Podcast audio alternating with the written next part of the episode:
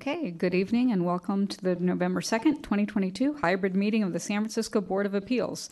President Rick Swig will be the presiding officer tonight, and he's joined by Vice President Jose Lopez, Commissioner Alex Lemberg, who is joining us remotely, Commissioner John Trasvina, and Commissioner J.R. Eppler, who will also be joining us remotely.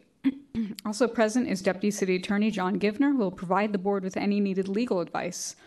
At the controls is the board's legal assistant, Alec Longaway, and I'm Julie Rosenberg, the board's executive director. We will also be joined by representatives from the city departments that will be presenting before the board this evening. Tina Tam, the Deputy Zoning Administrator representing the Planning Department, Natalia Kwiatkowska, Principal Planner and ADU Coordinator with the Planning Department, and Matthew Green, Acting Chief Building Inspector with the Department of Building Inspection. The board meeting guidelines are as follows. The board requests that you turn off or silence all phones and other electronic devices so they will not disturb the proceedings. No eating or drinking in the hearing room. Appellants, permit holders, and department respondents each are given seven minutes to present their case and three minutes for rebuttal. People affiliated with these parties must include their comments within these seven or three minute periods. Members of the public who are not affiliated with the parties have up to three minutes each to address the board and no rebuttal. For jurisdiction requests, the parties are given three minutes each with no rebuttal. Mr. Longaway, our legal assistant, will give you a verbal warning 30 seconds before your time is up. Four votes are required to grant an appeal or to modify a permit or determination, or to grant a jurisdiction request. If you have questions about requesting a rehearing, the board rules, or hearing schedules, please email board staff at boardofappeals at sfgov.org. Now, public access and participation are of paramount importance to the board. SFGov TV is broadcasting and streaming this hearing live, and we will have the ability to receive public comment for each item on today's agenda. SFGov TV is also providing closed captioning for this meeting. To watch the hearing on TV, go to SFGov TV, cable channel 78. Please note that it will be rebroadcast on Fridays at 4 p.m. on channel 26. A link to the live stream is found on the homepage of our website at sfgov.org forward slash BOA. Now, public comment can be provided in three ways one, in person, two, via Zoom. Go to our website and click on the Zoom link. Three, by telephone. Call 1 669 900 6833 and enter webinar ID 852 0513 0680. Again, SFGov TV is broadcasting and streaming the phone number and access instructions across the bottom of the screen if you're watching the live stream or broadcast. To block your phone number when calling in, first dial star 67, then the phone number. Listen for the public comment portion for your item to be called and dial star 9, which is the equivalent of raising your hand so that we know you want to speak. You will be brought into the hearing when it is your turn. You may have to dial star 6 to unmute yourself. You will have three minutes, and our legal assistant will provide you with a verbal warning 30 seconds before your time is up. Please note that there is a delay between the live proceedings and what is broadcast and live streamed on TV and the internet. Therefore, it's very important that people calling in reduce or turn off the volume on their TVs or computers, otherwise, there's interference with the meeting. If any of the participants or attendees on Zoom need a disability accommodation or technical assistance, you can make a request in the chat function to Alec Longaway, the board's legal assistant, or send an email to boardofappeals at sfgov.org. Now, the chat function cannot be used to provide public comment or opinions. Please note that we will take public comment first from those members of the public who are physically present in the hearing room. Now we will swear in or affirm all those who intend to testify. Please note that any member of the public may speak without taking an oath pursuant to their rights under the Sunshine Ordinance. If you intend to testify at any of tonight's proceedings and wish to have the board give your testimony evidentiary weight, raise your right hand and say, I do, after you've been sworn in or affirmed. Do you swear or affirm that the testimony you're about to give will be the truth, the whole truth, and nothing but the truth? Okay, thank you. If you're a participant and you're not speaking, please put your Zoom speaker on mute. So, commissioners, we do have one housekeeping item for items 8A and 8B. This is appeal numbers 22 066 and 22 067 at 1825 Broderick Street. The planning department is recommending revocation of the permit since the siding is visible from the street and the permit was issued in error. The permit holder has agreed to this recommendation, so we need a motion to grant the appeals and revoke the permit on the basis that it was not properly issued. Mr. Lopez, would you like to make that motion? Well, we do have uh, Commissioner Lemberg is raising his hand. Okay, You may want to. Uh, I would like to move to, uh, to grant the appeal and, uh, and overturn the permit on the basis that it was not properly issued. Okay. Vice President Lopez, did you want to add anything? I didn't mean to, I thought he No, wanted I, comments. I just can't see, I, I didn't see, sorry, Commissioner, I didn't see you raising your hand. So how do I, uh, that, that'll s- create an, an issue to- and, and sensitivity for tonight with the two remote commissioners that, um, it's hard to, I see them on the- your Zoom screen, and if their hand is raised, we'll, Okay. we'll- I'll try to keep you aware of that. thanks a lot. Thank you. So is there any public comment on this motion to grant the appeals and revoke the permit? Please raise your hand. Okay, I don't see any hands raised. So on that motion, Vice President Lopez, Aye. Commissioner Trasvina, Aye. Commissioner Eppler, Aye. President Swig. Aye. Okay, so that motion carries five to zero and the appeals are granted. Thank you. So we will now move on to item number two. This is general public comment. This is an opportunity for anyone who'd like to speak on a matter within the board's jurisdiction, but that is not on tonight's calendar. Is there anyone here who would like to speak on, on an item that's not on the calendar? Okay, Mr. McMurdo, welcome. Please go ahead. You have three minutes. Thanks very much, Julie. You can hear me? Yes, I can. Okay, thank you.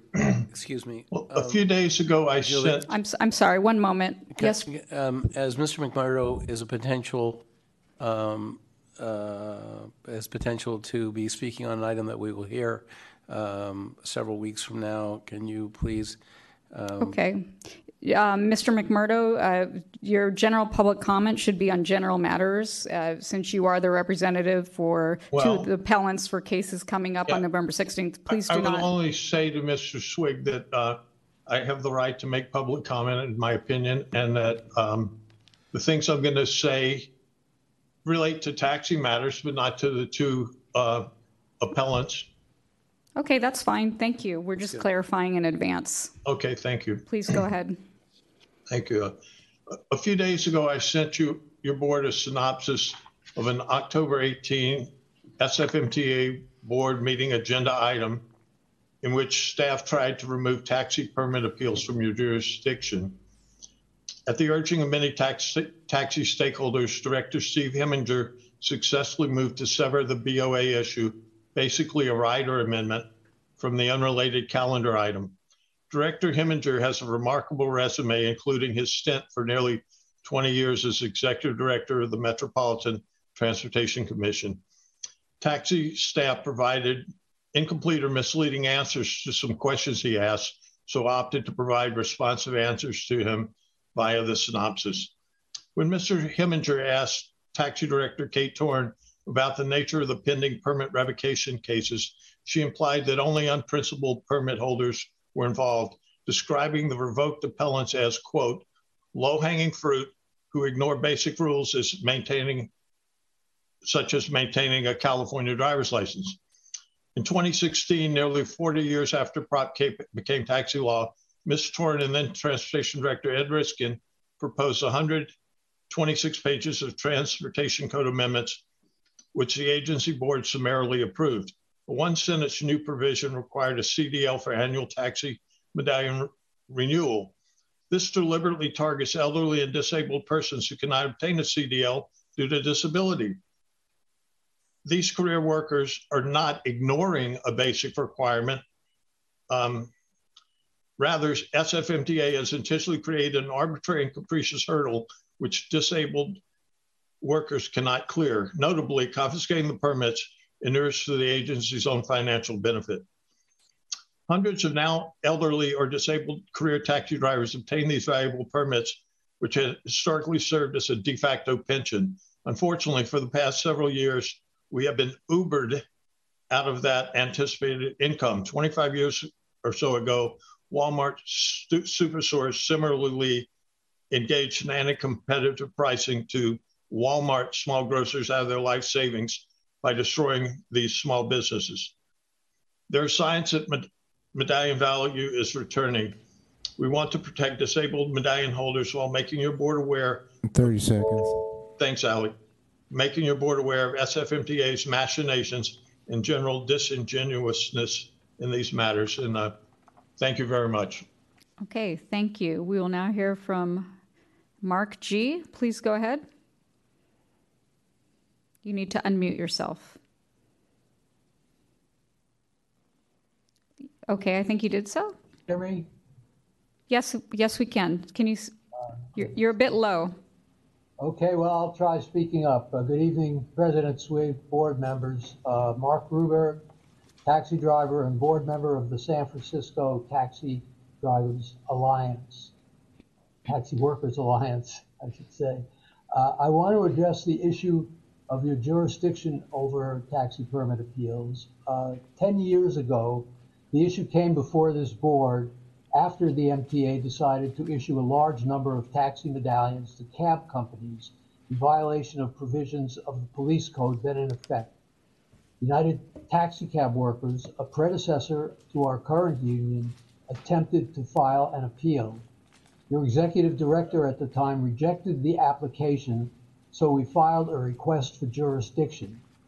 We had the disadvantage of appearing before a four-member board which denied jurisdiction on a vote of two to two.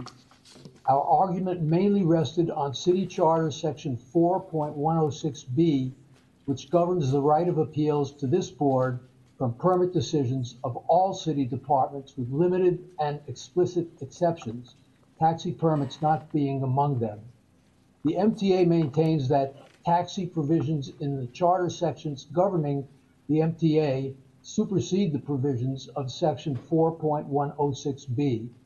We argued that any seeming conflict between these sections can and should be reconciled in favor of preserving this precious right, which is so important to cab drivers who most often cannot afford to take an appeal to court. Uh, I will be sending the board a copy of the brief we submitted on our jurisdiction request. It contains some outdated references to repealed sections of the police code, but the discussion of the charter, which is the main discussion, uh, is as pertinent today as it was then. I hope you'll take a look at it before your hearing of the 16th. Thank you.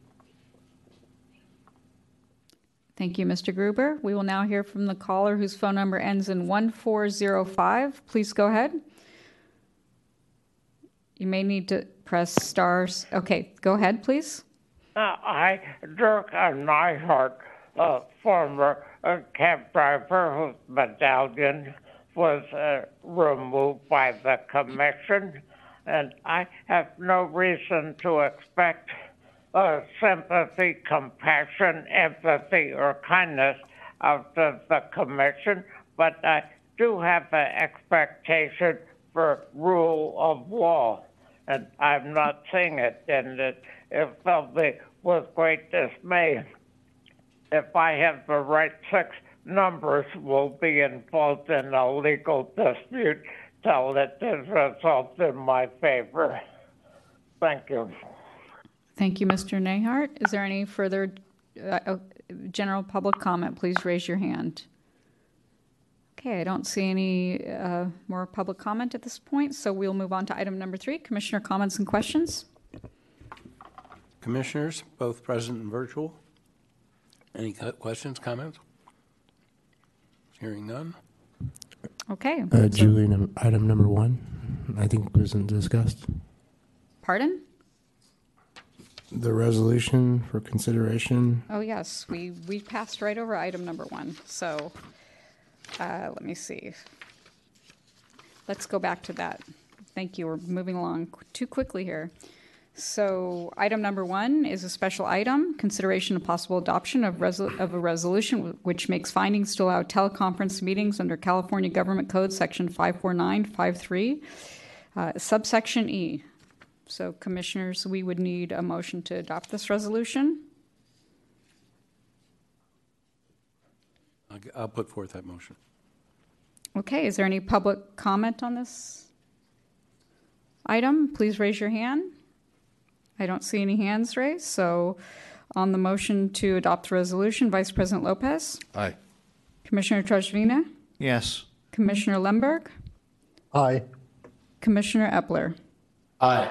Okay, thank you. That motion carries and the resolution is adopted, and thank you, Alec, for the reminder. You're welcome. So, we did not have any commissioner comments and questions. I questions. think I saw Mr. Trevinia's Oh, okay. light go on just before we digressed back into number one. No, you're okay? Yeah. Good. Okay, so we're going to move on to item number four, the adoption of the minutes.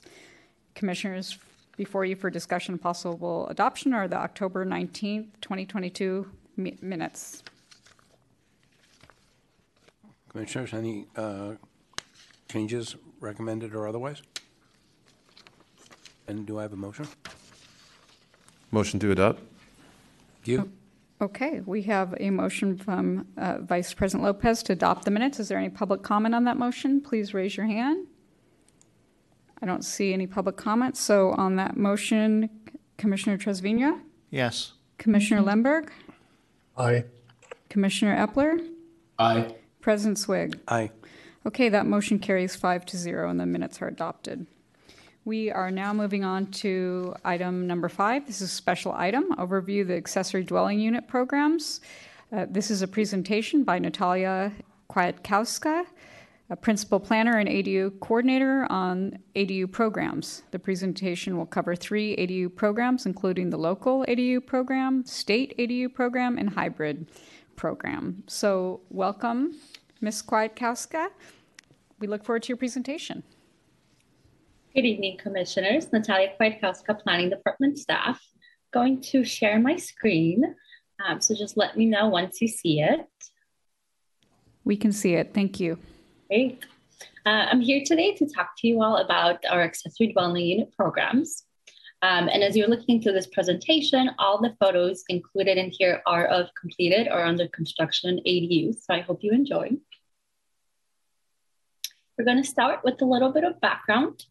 Um, the majority of my presentation will focus on definitions and our different programs, and then we'll briefly go over resources and our process. Starting with background, um, ADUs became a topic back in 2014. Um, there were many reasons for uh, why this started. Some of these are that we saw many illegal units in the city. Um, and because of the housing crisis, we wanted to provide an opportunity to legalize these units and make it easier to build more housing. At the same time, the Department of Building Inspection seismic retrofit uh, was commencing. And so this was a great opportunity for property owners that were already doing construction to, at the same time, add additional dwelling units. And ADUs we found to be easy infill construction. So, when did this happen?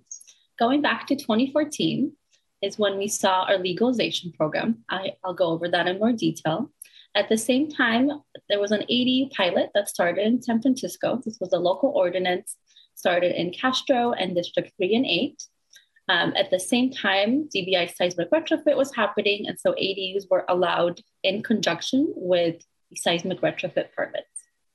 Then, two years later, in 2016, the pilots were so successful that ADUs became available citywide as long as they met certain parameters. And in 2017, state law caught up and offered opportunities for ADUs through the state ministerial process. This was fairly limiting at first. It was only allowing one ADU in existing single family homes. Then in 2019, our local ADU program was significantly expanded to allow ADUs in new construction. This was a pretty significant change. And then subsequently in 2020, state law went through very major amendments to also allow ADUs in multifamily and in new construction, similar to our local program. And then today, ADUs are basically allowed everywhere as long as they fit and meet certain parameters. Moving on to definition and programs. So an accessory dwelling unit, which I'll refer to as ADU, is also often referred to as secondary units, in-law units, cottages. At the end of the day, these are residential units added to existing and new residential buildings.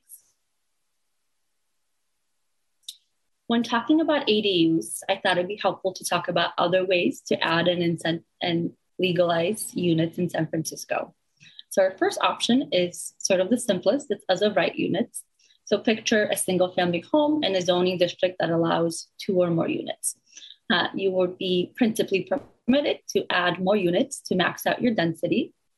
Um, in this option, you are required to meet all planning code requirements that are relevant. Then our second option is the legalization program. This is often referred to as our amnesty ADU program, but it is a important distinction. Um, units going through the legalization program are not technically ADUs, they're just legalized units. And this program has a pretty big incentive that some planning code requirements are flat out waived. There is a requirement that the unit must have been used independently prior to 2013. So if an illegal unit was added after 2013 or if it lacks that evidence, there's other ways to legalize it, such as as of right or the ADU program. And then lastly, the ADU program.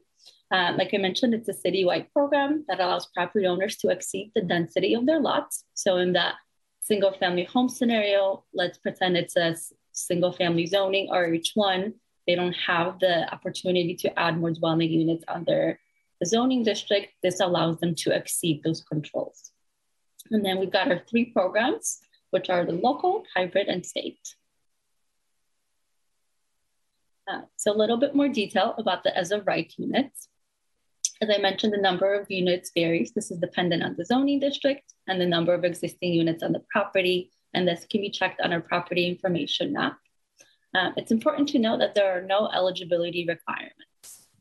Um, and in this option, you, a property owner is required to meet all relevant planning code requirements. There are no waivers available to these. Um, if a requirement cannot be met, it would require a variance application. Now with as of right units, there are no restrictions.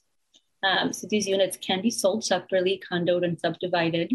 They can be used for short-term rentals as long as they follow those regulations. And these units are not subject to rent control. These are newly created units. Now with the legalization program, it is limited to one unauthorized unit per lot. Uh, so we often see properties with multiple unauthorized units, and we get very creative with utilizing other ways to add and legalize them. And with this option, as I mentioned, there isn't a couple eligibility requirements. One of them is that the unit must have existed and been used independently prior to 2013. There's also an eviction search. So if there have been certain no-fault evictions in that illegal unit, the property owner would be unable to use the legalization program to add that unit for a certain time frame. And with this option, the big incentive is that some of our big planning code requirements are waived. Um, so density, rear yard, open space, and exposure and does not need to be met for that unauthorized unit. And the intent behind this is that these are existing units. Uh, we're not trying to force property owners into significant modifications that would make it financially difficult to add these units and legalize them. There are some requirements that do have to be met. Um, they're smaller in nature, such as landscaping in your front setback and things like that.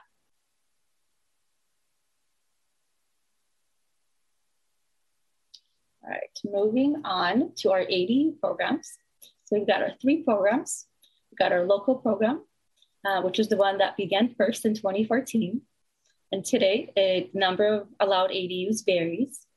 They're allowed in existing and proposed single and multifamily. And then there are exceptions, what we call waivers, available from certain planning code requirements for ADUs added to existing units. Then we've got the state program, which is, which is a state mandated option. It only allows adding one ADU in existing or proposed single or multifamily. It's only permitted on properties with no other ADUs. And with this option, there's it's not required to meet all planning code requirements. Similar to the legalization program, those big items such as exposure, open space do not need to be met. And then we've got the hybrid program. So this is technically a subset of state law. So it's still a state mandated program. The number of ADUs allowed varies. They're allowed in existing and proposed single family, but only in existing multifamily homes. And the reason why we came up with the name hybrid is because even though it's a state mandated program, these ADUs are subject to all of our relevant planning code requirements without the option for a waiver. So it's a state program, but requires local compliance. So now I thought we'd go over a couple ADU types that we see today. Um, the most typical one that we still see and we have always seen are the conversion ADUs. So these are new units that convert space in a residential building. Very common ones in San Francisco are converting existing garages, storage spaces, boiler rooms, things like that. Then our next one are attached ADUs. These are new units that expand a residential building. So think of like a horizontal expansion at the rear, things like that. Then a new concept that came out from state law in 2020 is detached ADUs. So these are new freestanding buildings located on a residential property. So we often see them in backyards. We haven't seen many in San Francisco. As you can imagine, corner and through lots are probably the best candidates for these uh, to be able to physically build them and construct them. And then the last type, which is also a new type of ADU um, available through state law, is called a junior ADU. So this is a conversion type of ADU. It's only available in single family homes and it's limited in square footage. We think of these often as caretaker units, as there is an opportunity to connect the junior ADU with the primary single family home. All right, now getting into the details of each program. Starting with our local program, the number of ADUs varies, like I mentioned. For existing buildings, if the lot has four or less existing legal units, only one ADU is allowed. If the lot has five or more existing legal units, then there's an unlimited number of ADUs allowed. There is an incentive for properties that are also going through DBI's mandatory or voluntary seismic retrofit, and those are also allowed an unlimited number of ADUs. This is very similar in new construction, but it's dependent on what the zoning district allows. So if the zoning district allows four or less units, you can have one ADU. If the zoning district allows five or more units, there's no cap on the number of ADUs allowed. And similar to the legalization program, there is an eligibility requirement that includes eviction search. And so certain no-fault evictions anywhere on the property would prevent the property owner from using our local ADU program for a certain time frame. With our local program, there is required compliance with planning code requirements. However, ADUs added to existing buildings benefit from waivers from some of our big ticket planning code requirements, such as density, rear yard, open space, and partial exposure. And then ADUs added to new construction only benefit from the density waiver. There are some restrictions tied to these local ADUs. Typically, these cannot be sold, so they cannot be condoed or subdivided. They're supposed to be rental units However, there is a exemption for ADUs added to properties that are concurrently going through DBI seismic retrofit program. Those can be condoed if they qualify. Local ADUs cannot be used as short-term rentals. Um, and typically local ADUs are subject to rent control. And so we go through the Costa-Hawkins agreement process to subject them to rent control. Moving on to the state program. Um, so like I mentioned, state only allows one ADU on a property. The only eligibility requirement is that there are no other ADUs here. Um, and there's a partial requirement to our planning code requirements.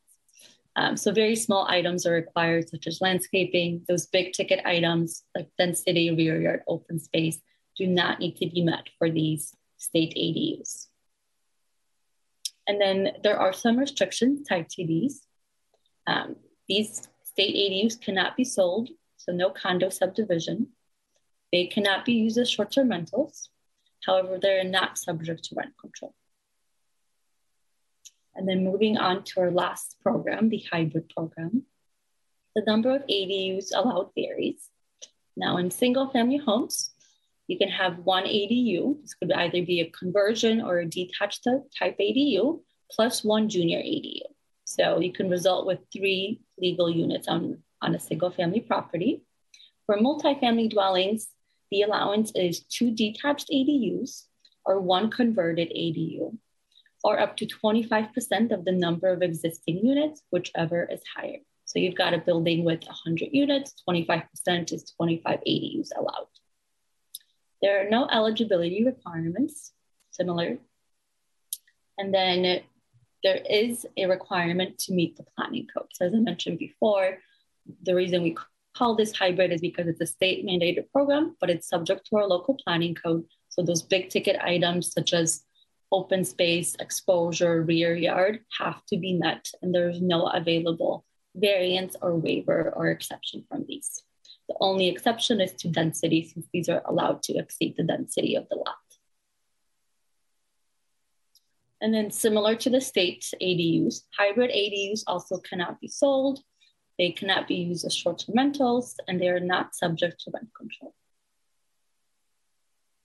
So there are some benefits that we outline for the state mandated ADUs, both state and hybrid program. They benefit from ministerial and streamlined review processes.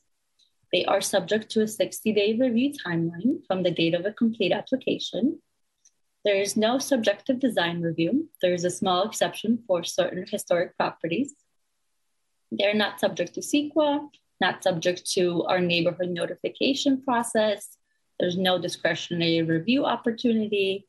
And then this one you're well aware of, there is a shortened appeal window with appeals that must be heard within 10 to 30 days of the filing.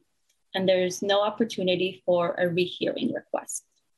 And then, as I mentioned, these state law prevents us from subjecting these ADUs to rent control. Now, moving on to some of our resources, we've got sort of two main locations for them. We have many resources on our planning department ADU page. That's at sfplanning.org slash ADU. And the city has some great ADU pages as well. That would be at sf.gov. Um, the main difference, be, the distinction between the planning and the city pages is the city pages include everything else outside of planning. So requirements from building, processes, things like that. And then we do have dedicated ADU planners within our department, and we can be reached for questions at cpc.adu at sfgov.org. Now moving on to process. So super exciting that today everything can be submitted online through that city website at sf.gov. Um, a customer does not have to visit the city to get their ADU permit. Everything is submitted online and everything is issued electronically as well. So this really allows us to comply with that 60 day review timeline to provide streamlined and ministerial review. And this concludes my presentation and I'm available for questions. Okay, thank you so much. We have a question from President Swig. Thank you. Um, look, the more I know, the more confused I get. Um, I am conf- I'm confused about um, there are th- there there are three three buckets. There's local, state, and then hybrid. Um, uh, we had a hearing here a couple weeks ago that was designated as a state ADU, um, and therefore subject to some rules, and um, by which uh, we went and made our ruling accordingly. Um, but where does that designation between local, state, and uh, hybrid get made? When does that happen? How does that happen? And why? And why is there more than one at this point? Great question. Um, that distinction is often made by our planning department staff. Um, depending on the property type, the number of units on the property, um, there might be more than one option to the property owner to use to add an ADU. A good example is when adding one ADU. Customers can typically pick between our state, local, uh, sometimes hybrid programs. Um, we work with the customer to pick the program that is best for them, outline the benefits, things like that. Most of our data shows that multifamily properties end up using our local program because they're able to get more ADUs permitted.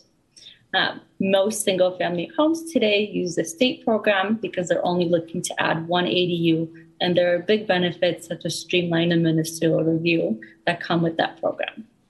The hybrid program is barely used uh, because it's really difficult to meet all of our planning code requirements um, and not seek a waiver or a variance from it. So often, if an applicant wants to look at a hybrid program, but they need some sort of a waiver, they will often punt to our local program to be able to use a waiver from that requirement. Um, And we uh, do have many, we do have a lot of FAQs on our website that try and help customers pick, but we do often have to have, you know, this conversation and see which bucket they fall into. Okay.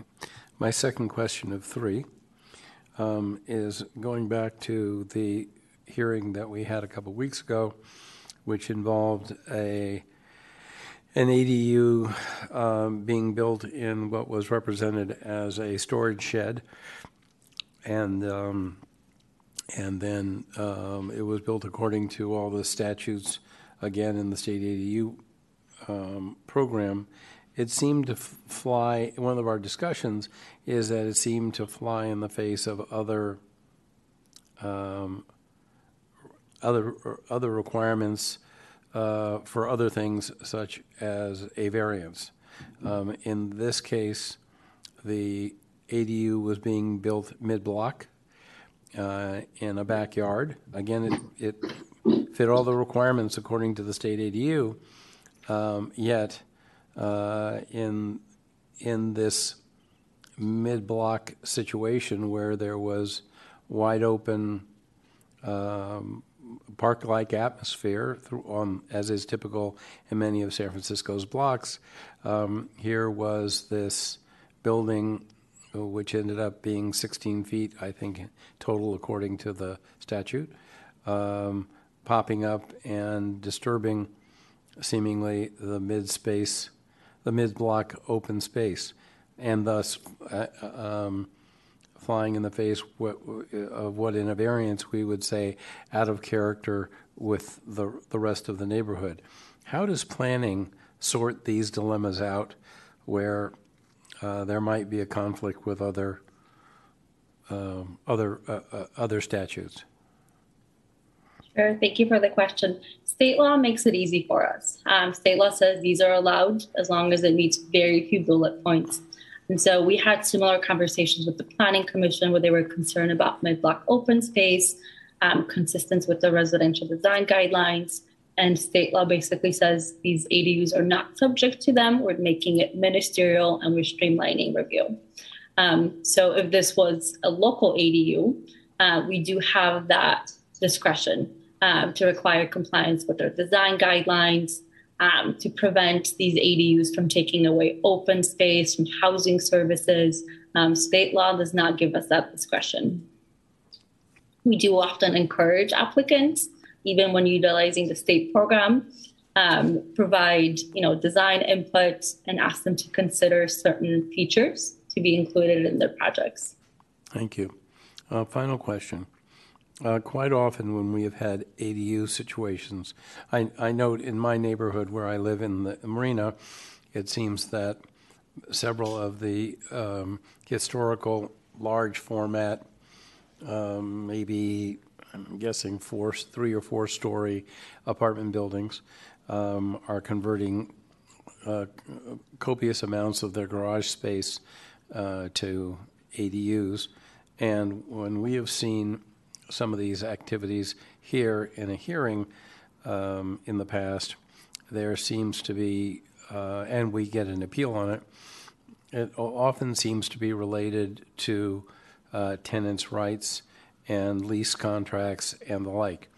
Um, how does planning deal with the challenge of, of how to sort out what are tenants' rights and uh, legal statutes related to lease um, uh, lease agreements and um, and the legalities, uh, otherwise legalities of, of building an ADU. And I'm talking about things like uh, storage units or uh, laundry rooms, um, bike racks, uh, things that were, are quite often written into a simple rental lease. Sure. Thank you for the question. Um, and it varies depending on the use of these programs. Um, the short answer is work, we work very closely with the rent board. Um, the long answer is for state and hybrid, we do not have that discretion. For local program, which are most of the ones that you know are multi multi-story, multi-unit buildings that do are converting multiple garages, storage spaces, um, they are required to comply with supervisor Mandelman's ordinance that was effective, I want to say, at the end of 2021. Um, it requires the property owner to provide a notice um, to all their tenants, informing them that there will be a ADUs proposed and a rent board declaration saying whether there, there will be housing services that will be impacted. ADUs cannot remove housing services. Um, and so there's a through this ADU notice and declaration, there is an opportunity for any of the tenants to petition the, the rent board for a determination if they believe there will be an impact on their housing services.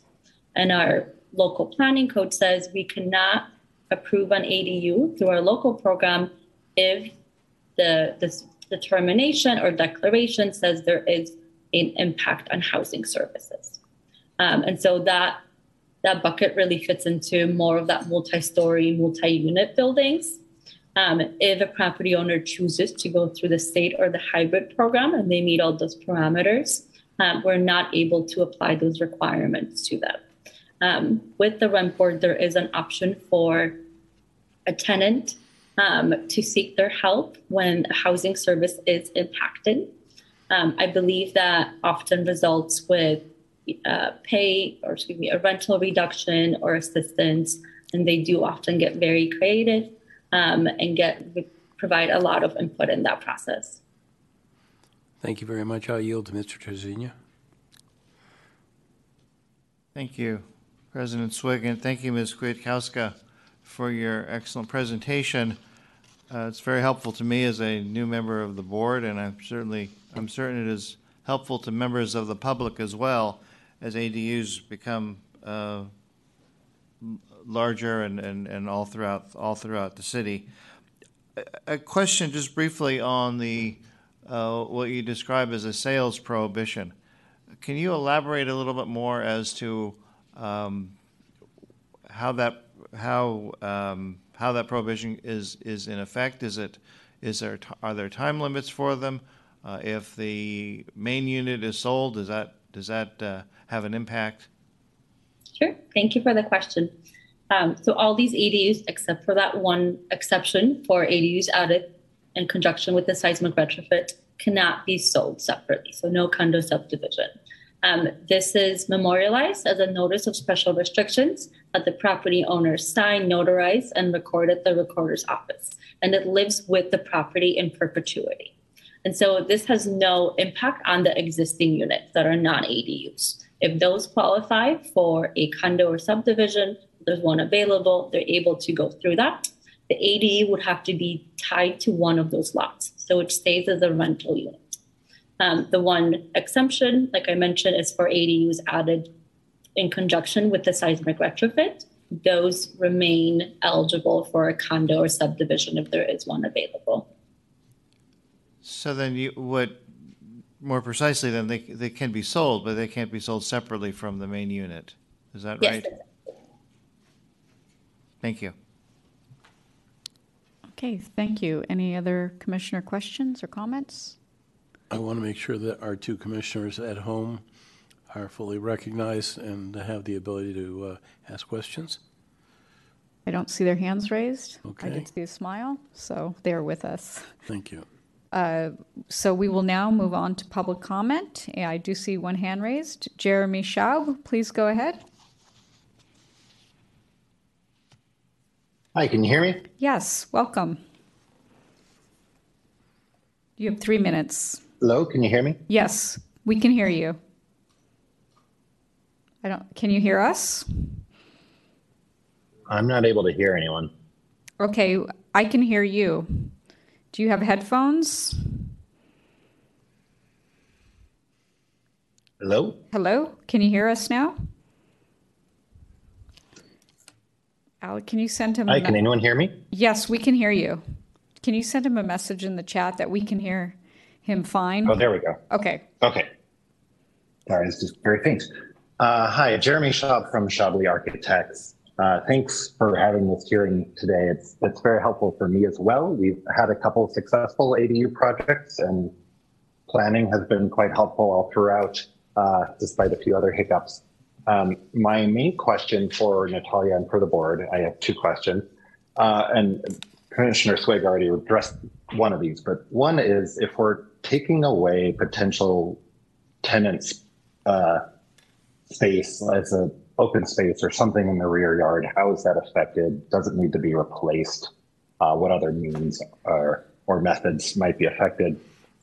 And the other question is also kind of following on Commissioner Swig's thoughts is we find a lot of confusion of coordinating the planning department's view on all of these ADUs and those of the building departments and how applications are filed. When they ask us to reference uh, certain board of supervisors legislative numbers or state legislation uh, and i would appreciate if those could somehow be harmonized. So that's my comment Okay, thank you. I can Uh, answer those questions. Yes, normally, normally in, in, I just want to make a, a comment, please. Normally, in, in public comment, we don't create a dialogue and don't allow answers to questions, but in this case, I would uh, like to allow that we have this as a more of an open forum and questions may be asked and planning may uh, provide answers because we're here to get educated. Thank you. Thank you, President Swig. So yes, please, Ms. Kwiatkowska, if you could answer that. Yes, thank you. Answer the first question first in regards to taking away open space. Um, going through the state program and the hybrid program, you are able to take away open space um, when constructing an ADU. However, you are required to retain access to any open space. And so this square footage might get smaller, but we still require access to it. Um, as I mentioned earlier, we do try to provide input to maximize that open space that's left on the lot um, or to consider providing additional. And then the other question uh, or comment, I hear you. We're trying to work together with the Department of Building Inspection to harmonize our terminology a little bit better. Um, we're hoping that these names stick a little bit better and hopefully are explain the programs um, when referred to them. But I'll definitely provide that feedback. Okay, thank you. Is there any further public comment? Please raise your hand. I don't see any further public comment, so I want to thank the Planning Department very much for giving us this presentation this evening. Thank you. So we will now move on to the next item. This is item number six, jurisdiction request number 22-7, subject property at 524 Lake Street. Letter from Margaret and Michael Bloomfield, the requesters, asking the board to take jurisdiction over building permit number 2022-0728-9473, which was issued on August 2nd, 2022. The appeal period ended on August 17, 2022, and the jurisdiction request was filed at the board office on October 11, 2022. The permit holder is Greg Germano, and the permit description is remove old cabinets, replace with new cabinets and countertop with sink, disposal, backsplash, new flooring, paint, lighting, and counter outlets. So we will hear first from Mr. Collier, the representative for the requesters. Welcome. He's the attorney. You have three minutes, sir. Thank you. My, my name is Steve Collier. I am the attorney for the requesters. Um, they're in the room, uh, Mr. and Mrs. Bloomfield, and um, they will be addressing the appeal and um, that follows this item. But as far as the request for jurisdiction, um, we understand that the board's uh, pretty limited in what it can grant a request for jurisdiction. We believe that they should, you should in this case because the um, building permit was not on the DBI's website when I went to look at it on August 24. Um, when I received notification from my clients that there was a tremendous amount of uh, demolition and construction going on over them, um, um, and particularly on the 23rd. Um, the tenants also complained to the housing inspector, uh, excuse me, the building inspector who told them that work was being done beyond the scope of the permit, um, but they never told them sort of what what to do about that, whether they could appeal, um, and importantly, um, the permit is stated to be solely for a kitchen remodel. When it became clear that the remodel was including all parts of the apartment, including a bathroom remodel. So I believe DBI should have stopped work on the permit and ordered that the permit holder obtain a broader permit or amend the permit to include the bathroom and other areas that are being now worked on and that were noticed in the plumbing and electrical permits that were issued September 27. If they had done that, and um, then uh, we could have appealed that permit and we wouldn't have had an issue of Uh, an untimely appeal or opportunity to appeal simply because we didn't know that there was a permit issued. What, what the apparent apparently was happening was that was work beyond the scope of any permit or no permit at all, and the requesters asked DBI to intervene, and DBI told them work beyond the scope of permit, so they thought the work would stop, and it didn't. So um, I believe that it's within your jurisdiction to grant um, an appeal of the underlying building permit. You have an appeal before you tonight of the plumbing and electrical permits, so it's within the scope of what you're going to decide tonight anyway, and it seems logical to um, rule on all three permits. Thank you. Okay, thank you. We will now hear from the permit holder's representative. I believe Mr., is Mr. Alex Serrano present? I think Mr. Lundberg has a question. Oh, okay, thank you. Commissioner Lundberg? I do, thank you. Uh, Mr. Collier, I just wanted to check in, uh, is this type of permit that was issued, is there no uh, type of notification to the tenants as a matter of course that would happen normally? Uh, well, I, I guess I just don't understand how this permit got filed and the tenants in the building had no notice of it. Right, unfortunately, I think for just an interior remodel without any changing the envelope of the property or um, in, in, in smaller buildings, there isn't a notification requirement or a posting requirement. Um, there certainly are in bar- larger buildings, um, but in, in this three-unit building, um, with no change in the envelope, uh, I don't believe there is a posting requirement, but um, other people may know better than me, like Mr. Givner or others. Thank you. Okay, thank you. We will now hear from the permit holder's representative. Um, my name is Alex uh, uh, Serrano. I, uh, I'm the uh, general contractor, the project. Uh, I, uh, Mr. Greg, uh, you know, contacted me through his uh, real estate agent that I worked for a long time and to come and help out with this project. And he actually had pulled the, the permit already. Um, so I just came and um, help out and help to pull the electrical and plumbing permits and, you know, take care of the subcontractors and run the project for the, this, the kitchen remodel. Okay, And the, uh, everything is done by permit, here's all the uh, signatures for the rough inspections, plumbing, uh, building, and electrical. And the, uh, well, the permit was pulled on uh, 802, and I don't know, it's not showing on the system uh, on the 26th yet, I mean, 24th, yes. Uh, And, I mean, I- this is, everything is being done um, according to, to the permit, and, uh, you know, it's, uh, that's all I got, uh, just to try to help out and- and get the project uh, finished. okay, thank Thank you. you. We will now hear from, I'm assuming Planning Department won't weigh in, Department of Building Inspection? Uh, I'm sorry, we have a question. Commissioner Trasvina. For Mr. Serrano? Ah, yes.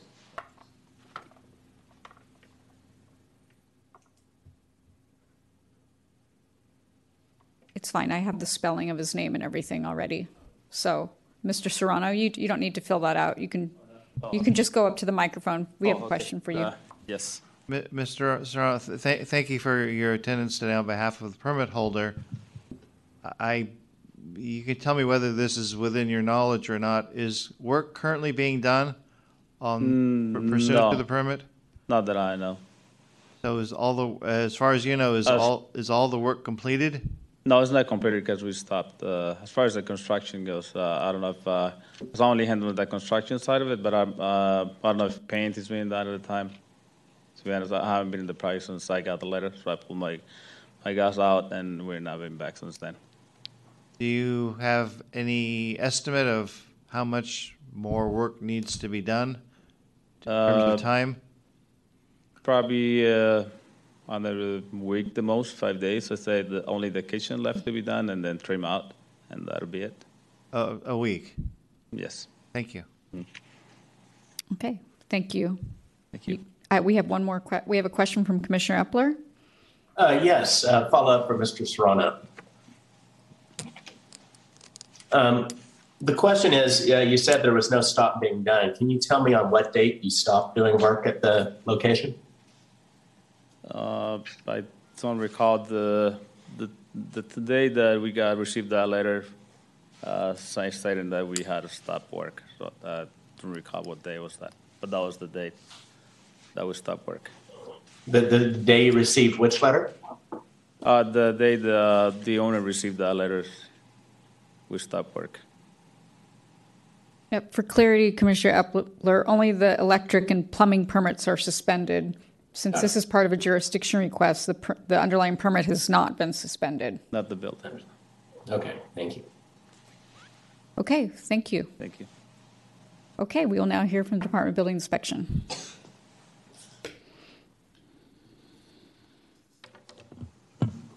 Uh, Good evening, I'm Matthew Green, uh, Acting Chief Building Inspector representing the Department of Building Inspection. Um, Building permit uh, 2022 07289473 was uh, issued for a kitchen remodel on August 2nd. Uh, When I received notice of the jurisdiction request about the um, website not having the permit up- updated, I contacted our IT department and asked them to run an audit. Um, The head of IT says it might be difficult to verify the appellant statement unless he or she has a screen capture. Um, One thing we can do is check the audit of the record to see what changes have been made from August 2nd to August 24th. I asked them to go ahead and do that. Um, think, and the result was based on the audit table, there were no changes to the permit stage history. I verified, does that mean that the DBI website reflected the permit status in real time? And our IT department says, yes, it does. Um, There was also four separate anonymous complaints about the pro- project, uh, two to the building inspector, uh, one to the electrical inspector, one to the plumbing inspector. Um, There was a notice of violation posted as the um, appellant states. That was from the plumbing inspector. There was not a plumbing permit at the time. Um, The notice of violation actually clearly did state that there was a building permit, but they did require them to get a, a plumbing permit. Um, I'm available for any questions yeah, you may have. Vice President Lopez? Yeah, Mr. Green, uh, thank you. I wanted to, to turn the question to you about the notification uh, requirements, if any, that, that may have arisen with, with these permits. Uh, No, not for a mi- minor interior remodel such as this. Um, There's a requirement that the job card that's posted with the, um, that's issued with the building permit be issued, sorry, there's a requirement that the job card that is issued with the building permit be posted in a conspicuous location. That's for the um, access to the building inspectors rather than the uh, occupants of the building. And then follow on, uh, you mentioned the NOV at some point was, was issued. Is that, is that something that's publicly Uh, posted? Yes, so there was a building permit issued. Um, It also requires a separate electrical and plumbing permit. The electrical and plumbing permits weren't issued at the same time as the building permit. Uh, There's an anonymous complaint saying that work was being done without the electrical or plumbing permits. The plumbing inspector went out and verified there was no uh, plumbing permit. He wrote a notice of violation. They've subsequently obtained a building permit with the penalty, or sorry, they've obtained a plumbing permit with the penalty attached to it.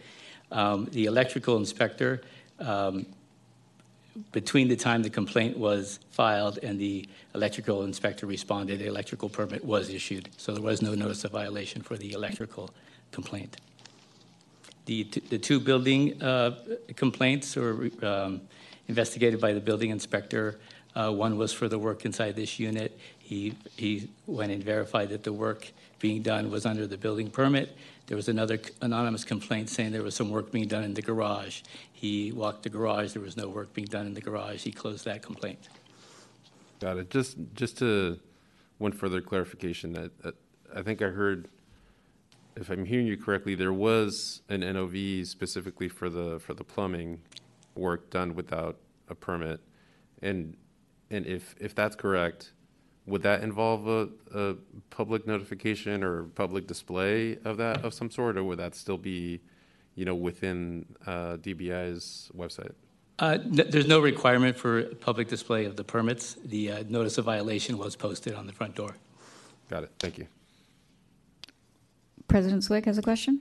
So the penalty for, for not getting a plumbing permit in this case is, the is go get, go down, get your plumbing permit and, and pay the penalty, the financial penalty for abusing that.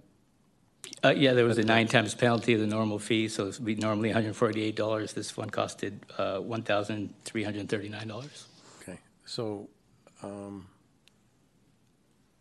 yeah, so the, so the cure, uh, yeah, the, the, the cure here is a, is a speeding ticket. Uh, I'm, I'm speaking metaphorically, and I'm not diminishing the importance of the cure. I'm just creating a metaphor. But, uh, so that, that typically, in, in, when somebody o- overlooks the need for a permit, that would be the cure. In this case, it was cured, and the, the resolution here, best resolution is just finish the job and, and get the heck out of the, the building and get, return it to peace and quiet, correct? Uh, Correct. Um, There's sort of distinction between the building permit. They got a building permit allowing for the remodel. Yeah. The electrical and plumbing permits are basically, you're paying for the electrical inspector to go out. You're paying for the plumbing inspector to come out. I got So the work was authorized, the, the actual remodel was authorized under the building permit. The specific inspections have to, for plumbing, electrical, they needed to get a permit to authorize those inspections. So do you see any other uh, manifest abuses in this, in this case, other than um, there may have been perceived to be excess noise?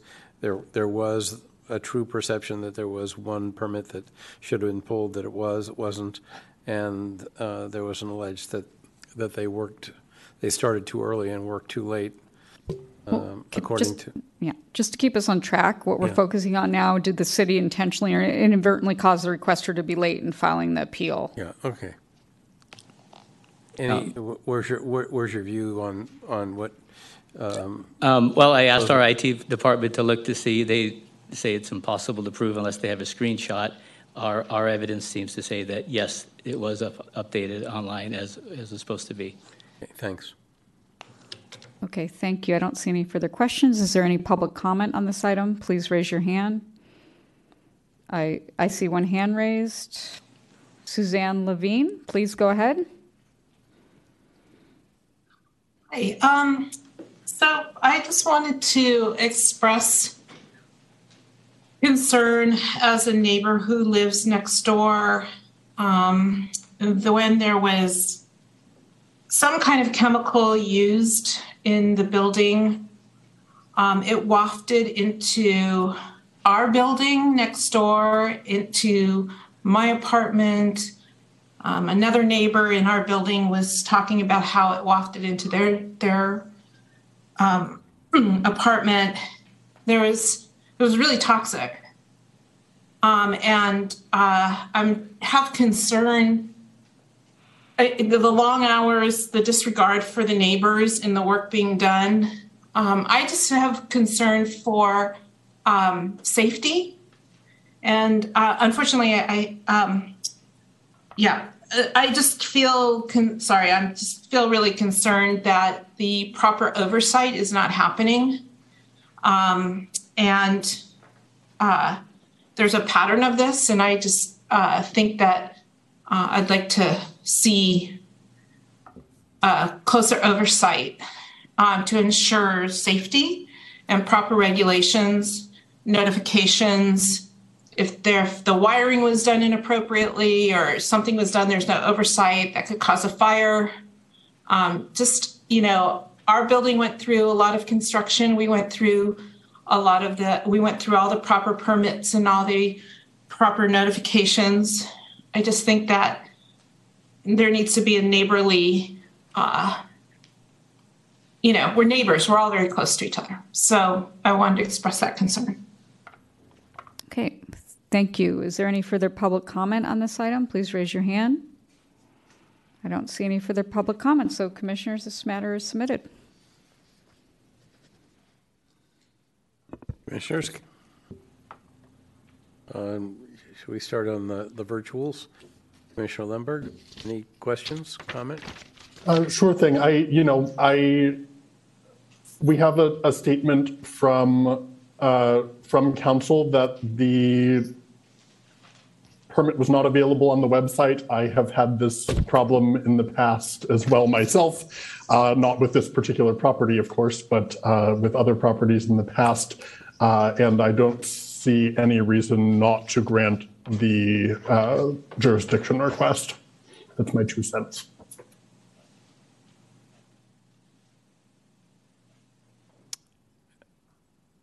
Mr. Eppler, any comment? Um, yes, uh, you know it. It strikes me that you know, looking at the the scope of this uh, remodel, that the that the um, people that the uh, parties asking for the uh, jurisdictional uh, jurisdiction being granted were on notice that things were going on, that they were in a heightened state, and that they were, you know, as a result of you know some of the background, uh, prepared to you know, enforce their remedies and uh, you know seek seek to have their interests heard. And so, you know, that that is to say, you know, a long way of saying that you know they they were looking for the things that they were supposed to be looking for. They say that they did not find them, and so, you know, I, I think that this was not just a cursory look at the DBI website to see what the um, what was pulled, and so. I think that this helps lead credence to their statement that the um, permit had not been posted at the time at which they looked. Can anybody hear me? Am I muted? I'm sorry, it's not time for, we're in deliberations. There's no further comment allowed at this point, so you cannot speak. Okay, so uh, C- Commissioner Eppler, are you finished? Yes, I am. That's Thank fine. you. Thank you. So, Um, m- m- m- Mr. Givner, uh, can you give us any further uh, guidance on jurisdiction request decision-making other than that which um, Ms. Rosenberg gave us? Um, not really. The the board's rules set out the the standard, um, and if the board concludes that the um, that the city caused the the inability to to file an appeal, the board would then, and the board decides to grant jurisdiction, the board would then continue the item or or allow the the parties time, the appellant time to file an appeal that the board would consider at a future meeting. I understand Mr. Collier's suggesting that that the board could grant the jurisdiction request today and hear the appeal on the underlying building permit today, but that's not an option for the board. Just wanted to clarify that. That is exactly what I want. Thank you for, for that guidance and education. It's Education Day. Uh, Mr. Trasvina? Uh, th- thank you, President Swig. Uh, I, I realize the, all of the issues are coming together, uh, and the, the jurisdiction issue is a threshold question for us. Um, as I in, as I hear the representative from DBI, they checked and rechecked as to whether the information was posted on the website. Perhaps it was hard to find, um, but the testimony is it was on it was on the website, and I'm not really clear on what even if we granted um, uh, the, the jurisdiction question uh, on, on in, in support of uh, the, the Bloomfields, what we would be able to do at this point. Uh, there are a lot of issues, and, and, and as the as Ms. Levine, the neighbor, the public commenter, mentioned, neighbors, community, communication, much of that, if not all of that, has been lacking. Well, from what I understand from the from the 97 pages that have been submitted uh, by, by by the parties and, and, and, by the city and by the oral testimony today, uh, I am frustrated, as as as as, as you know, about the uh, general lack of communication between neighbors, between members of the community, and and and oftentimes the the city um, that prompts many of these cases to come before us. Uh, but when we have, is if, if the sole basis for the uh, our taking jurisdiction is a delay uh, because the information was not seen on the website, and we've asked the city that the, whether it was on the website, and they've gone back and done the audit and the checking, and if, if, that, if that's the if that's the testimony, then I, I don't believe uh, we have the ability or should or should take up uh, this this matter because of the inability of a member of the public to find it on the website, which that is clear they they did not find it. Whether it was there or not is a second question, uh, and and and and secondly, I'm also. Uh, frustrated that, especially as you describe, we would have to come back at a, at a, at a later date. Uh, I'm not sure if there's any possible remedy that would that would uh, satisfy or make whole uh, the, the, parties that, that, that are that are that are uh, the appellants um, that we have any control over. They may have they may have other options. They may have civil court options. They may have small claims options. They may have a lot of options, or they may have none. But I, I don't believe that ultimately uh, we can provide them much, much relief. And I, I want to be candid and clear with, with, with, with my colleagues and with members of the public uh, that uh, for those reasons, I, I don't feel it is appropriate for, for us to take jurisdiction. Uh, Mr. Lopez, do you have any, any comment, or shall we let Mr. Trasvina take a shot Well, at? uh, Commissioner Lemberg has further comments. Oh, it's further He's raising comment, his hand. sorry. It's, it's really, uh, Commissioner Lemberg, I, I apologize. It's very uh, difficult to juggle between sitting here in real life and, and uh, seeing this little tiny screen next to me and looking for the, your tiny raised hand. Sorry. No problem, and I'll be back in person next meeting. Um, We look forward to it. Uh, I just want to respond to what Commissioner Trasvina was saying, and I, I, I don't actually think it's appropriate to consider the potential, um, what we might be able to do or what the parties might be able to argue on appeal just for this jurisdiction request. I believe that according to the rules of our body, that we are only to consider uh, whether there was a city mistake that caused a late filing uh, for this particular um, uh, agenda item. And uh, as I stated earlier, and as Commissioner Eppler stated as well, uh, you know, I, I think there's sufficient evidence to at least grant jurisdiction over this. Whether or not there are, um, whether or not there are potential solutions is not appropriate because we haven't been briefed on this particular permit yet. Um, we've been briefed on two other permits that we'll be hearing right after this, but that's a separate issue and a separate argument uh, that both of the parties in this matter can, you know, do additional briefing and and uh, and do that. So I, I don't think it's appropriate to take all of that into consideration for this jurisdiction request. I believe Commissioner Trasvina wants to respond. Th- th- Thank you. And ju- just briefly, I, if I could clarify my comments, are uh, my comments are that hearing the city and hearing the, the on on the issue of whether there was any action or inaction by the city that caused the delay, I did not I did not find that there were, and, I'm, so I'm saying even if uh, beyond that, I, I- I- because we have heard about the about the activities under the permit, I, I, I wanted to bring those in. But I, I agree I agree with Commissioner Lemberg that if the standard is uh, only on the jurisdictional question, uh, I would probably differ with him. Uh, but but I, I, I, I I'm not using the lack of a ultimate uh, outcome solution uh, as the reason for my view on that. Okay. I would just f- further comment that we have, this is hearsay versus hearsay.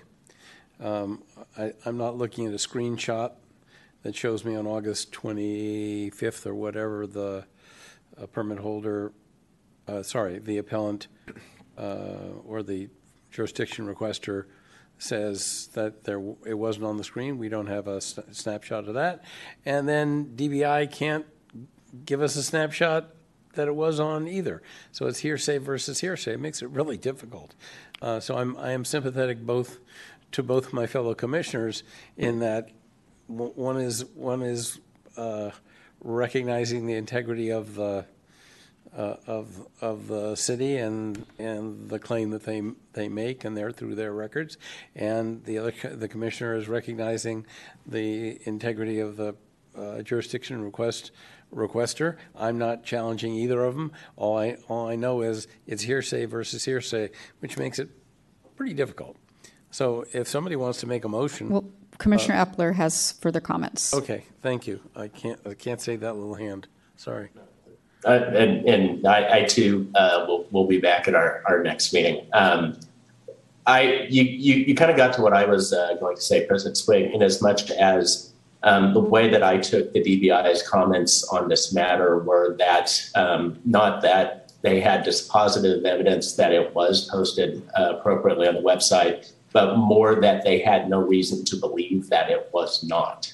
And so, you know, I take that as, you know, that's evidence. They did not find a flaw, but it's also, you know, doesn't does not disprove the contention that was made by the requester, and that's what I'm, I'm, you know, seeking to balance as we consider this jurisdictional request. So would somebody like to make a motion so we can find out what the end of the story is going to be tonight? Do I hear mo- uh, Commissioner? Commissioner Lundberg has a question. Commissioner Lemberg is I- raising his I would- hand. Yes, I was going to move to grant the jurisdiction request uh, based on uh, at least a a substantial possibility that there was a city error uh, in posting this, uh, this permit on the DBI website. Mr. Givner, is that enough? The, it's really a judgment for the board. The board's rules provide that you can find that the, you can grant the request if you find that the city intentionally or inadvertently caused the requester to be late in the filing. Um, there's not a, a standard uh, of proof or evidence in the rules. That's really a judgment for the board. Okay, so, so the motion would be, uh, in your view, legally adequate uh, to take a vote? Yes. Okay, that's, that's where I'm getting at. Okay, so we have a motion from Commissioner Lemberg to grant the request on the basis that there's a sus- substantial possibility that the city um, was in error and inadvertently caused requesters to be late in filing the appeal. On that motion, Vice President Lopez? Wait, do we, do we still hear the, the motion even if we have re- requests to speak that are active? I'm sorry? Do we, do we still vote on the motion if we have requests to, s- to speak that are active? Oh. Oh, I'm sorry. I thought their Sorry. deliberations were over. So, Do you have a comment, Mr. Trasvina? I, I, I thank, thank you. I do have a comment now that I have heard the motion for the first time. okay. And uh, after the colloquy between our president and the deputy city attorney, I think we're confusing sympathy with the legal standard. And I, I haven't heard, uh, I, I, I- just caution my, my colleagues uh, that, as I have learned from President Swig, every time we uh, adopt a, a standard or interpret a standard, that's going to be the standard for everybody in, in the future. Uh, and I, I believe, as uh, while I am sympathetic uh, to, to the Bloomfields, I, I don't believe that it is appropriate. Uh, I don't, I don't believe the standard has been met uh, to grant jurisdiction. Uh, Mr. Lopez? Yeah, I think I, I come out in the same place. I think we have, you know, kind of a, an absence of, of hard evidence on on either side, and you know, you one would hope that that our our IT team would be able to produce an audit trail of, of something like this. Um, but when it is in this kind of jump ball uh, scenario, I do. Uh, I'm, I'm inclined to uh, to side with uh, with the city's statement that um, that there's no reason to believe that that there was uh, an issue with with the posting uh, after reviewing that, and I think I'm I'm also comforted uh, by the fact that uh, this doesn't mean uh, that that uh, that the appellants won't have an opportunity to to present uh, the the substance of of their position on on other items, um, and so that's in the back of my mind as well. Uh, but that's that's how I'm leaning. Okay, so Commissioner Lemberg, did you still want to proceed with that motion? It- It looks like you're not going to get four votes, but, Uh, It's still on the table, so. okay. So we have a motion from Commissioner Lemberg to grant the request for the reasons previously stated.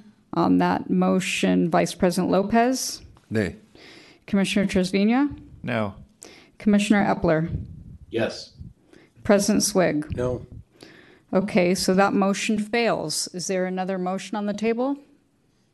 It's not necessary, but, um, okay, so the, re- in effect, the, the request is denied. There was not sufficient votes. So we will now move on to items 7A and 7B.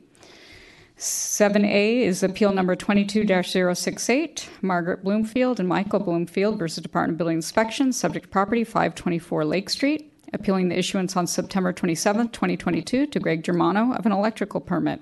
Install electrical outlets and lighting for kitchen remodel and add one outlet and lighting in the bathroom. This is permit number EW 2022-0927 6277 and appeal number 22-069 at the Bloomfields versus DBI, again, 524 Lake Street.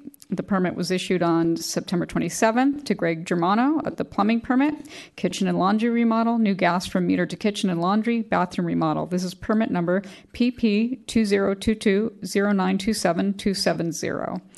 And so we will hear first from Mr. Collier. Since you have two appeals, you have 14 minutes to address the board. And thank you. Before we start, I, I would like just uh, my two clients, Mr. and Mrs. Bloomfield, to do the presentation so you hear from them. And we have, um, at least back when I did this a long time ago, we, sometimes the board wanted stuff on the overhead as far as pictures, and sometimes they wanted You can physical show it on the copies. overhead is fine So we fine. brought both. Well, thank you. You can just show it on the overhead. Okay. So And just let us know when you're ready and we'll start the time.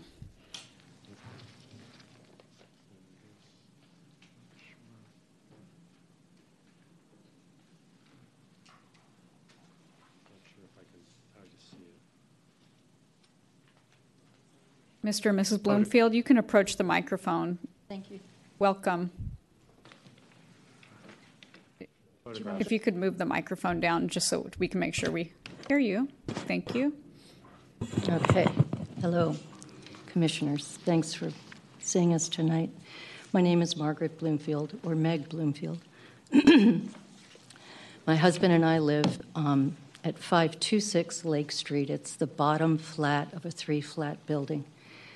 We've been there for 37 years, since January 1987. Gregory and Georgina Germano, who own the building housing those three flats, um, invoked the Ellis Act on May 12, 2022, on the 526 and the 524 units. Although the 522 unit did have a tenant occupying the unit, it was listed as vacant when the Ellis Act was filed. The 524 unit was occupied by Jennifer and Scott Middleton, who vacated their flat July 12, approximately eight weeks before the 100 the 90-day notice was given. So m- my husband Mike and I notified the Germano attorney that we were requesting an extension of termination to May 12, 2023. So we w- w- requested the year's extension, which was accepted by both Germanos. Um, on or about July 30th, the kitchen appliances in the 524 unit were removed by the Germanos handyman building repair person, Bill Butler, who and his assistant Billy. So that's a picture of the kitchen as it looked without the without the um, you, you, um, stove and, and refrigerator. On August 12, which we did not know, nor did, was anything posted, um, apparently a permit was issued to remove the old cabinets, replace the new cabinets, countertop, sink, disposal, backsplash. So it was a kitchen remodel. On August 4th, without any notice, again from the Germanos or Bill, demolition started. So they pulled out the whole kitchen, um, counters, backsplash, and it was days and days of very long, noisy demolition. And they broke a water pipe, so water cascaded down the backsplash um, back behind our wall, across the subfloor into our light fixture and on our floor. So we had a flood that we cleaned up. On the 23rd, a completely different crew showed up at 9 a.m. and started work on the 524 kitchen and bathroom. The kitchen wall was further demoed, and the bathroom tub, sink, and medicine cabinet and some plaster from the walls were removed and put in the kitchen. And there's a picture of that.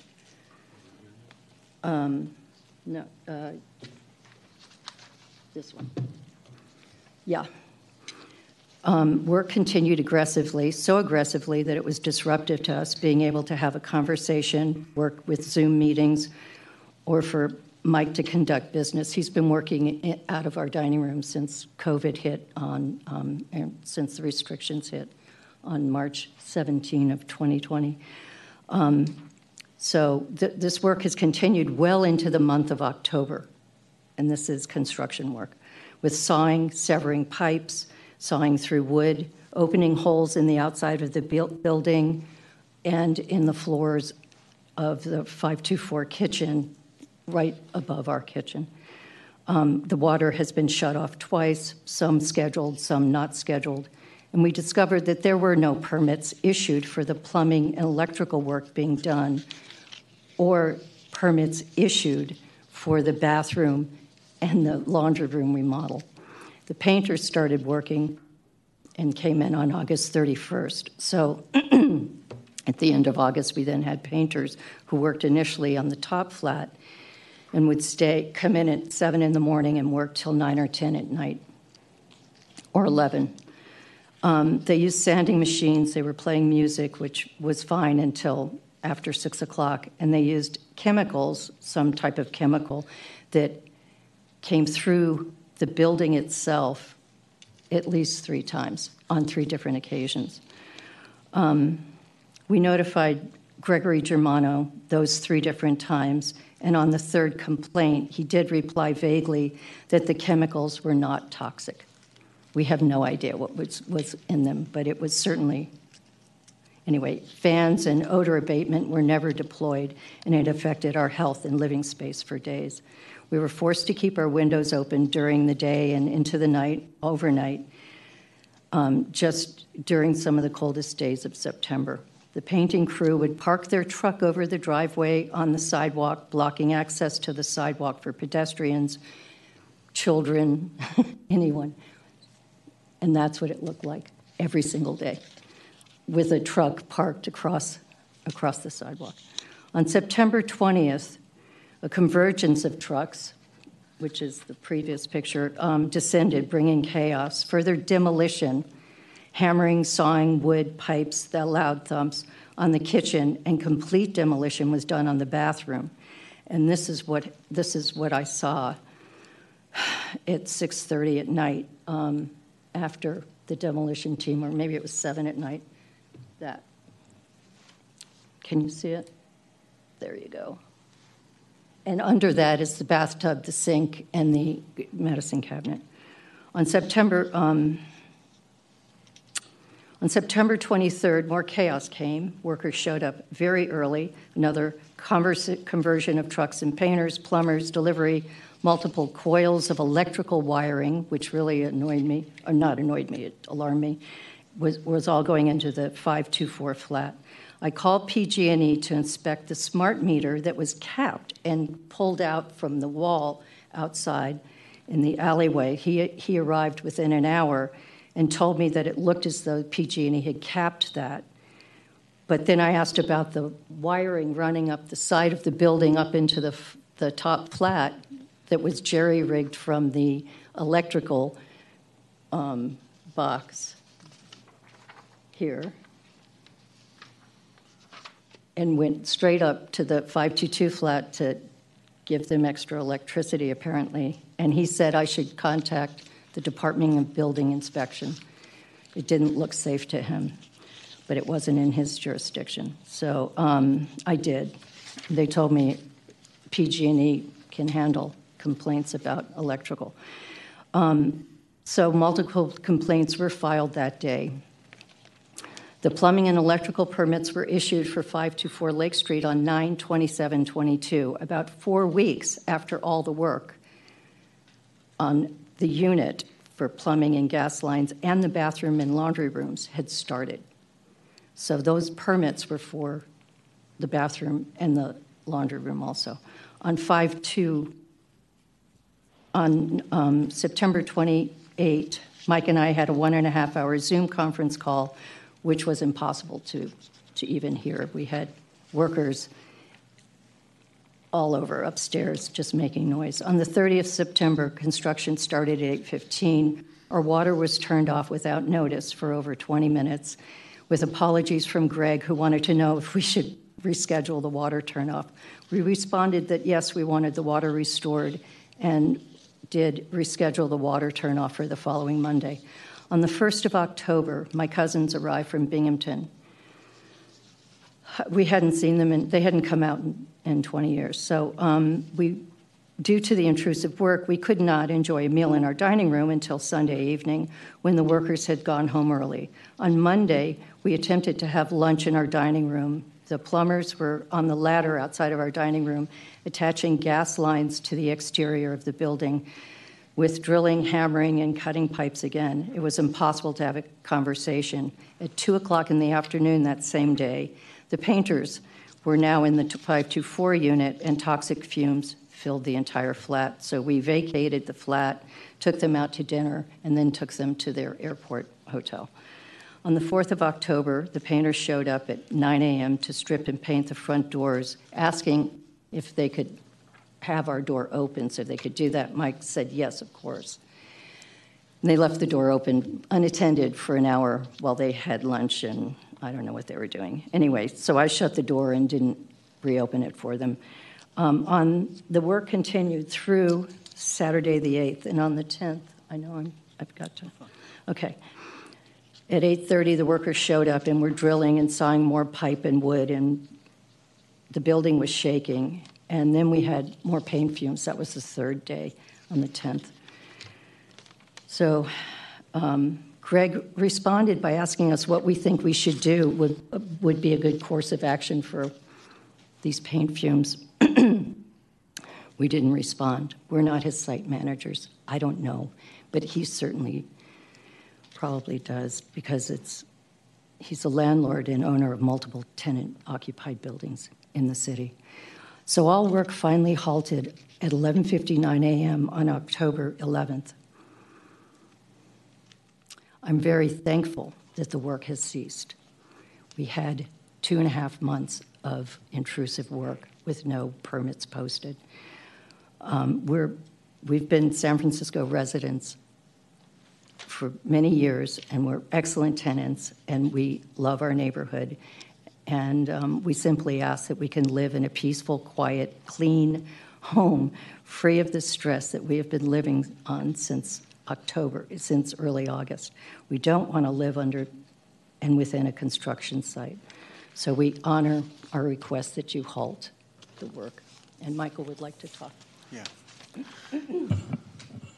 Hi, Commissioners. My name is Mike Bloomfield. Um, and uh, as my wife described, we're um, subject to the Ellis Act, so we have seven, six, seven, six and a half months left. Um, the Middletons were also occupants of 524 Lake Street, and they wrote a letter of support. I'd ask you to read that letter because it describes the conditions that they had to endure under the tenancy of Mr. Germano. Um, I think that this construction experience further evidences his callous disregard for the comfort of his tenants and um, his um, inability to have the compassion to let people live peacefully. Okay? So please read that letter. Please read all the letters of support. Um, um, there's been no tangible effort to mitigate all of the effects of this job, which far exceeds the scope of the permits that were issued, far exceeds. Um, And there should be some penalty for that. So what we want, and we don't know that it's only going to take one more week to complete this project. We don't know. The landlord has not been as forthright as he could be, and we don't know if his estimate is correct. And if it proves to be incorrect, what remedy will we have? We'll have to go through this again, and by that time, the work will be done, but it might be three, four, five, six more weeks. So, um, I had a lot to say, a lot written. I'm I'm going to skip all that. But I would really appreciate the fact that you read those letters of support, you consider this, the circumstances, and you allow us to live in peace for the rest of our occupancy of 526 Lake Street. We've lived there for 38 years. We contribute to the neighborhood. We're friends all over the neighborhood. And this is not how we want to go out harassed. So with that, I'm going to, we have 50, 47 seconds. Do you want to add anything?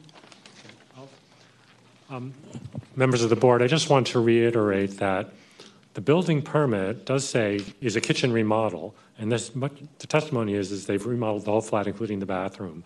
And again, that um, without the permits um, being obtained, uh, we we were unable to appeal, appeal a proper permit, but um, based on the previous item, but we are appealing these permits, which clearly do talk about a much broader scope that the, that the owner has never notified the tenants of.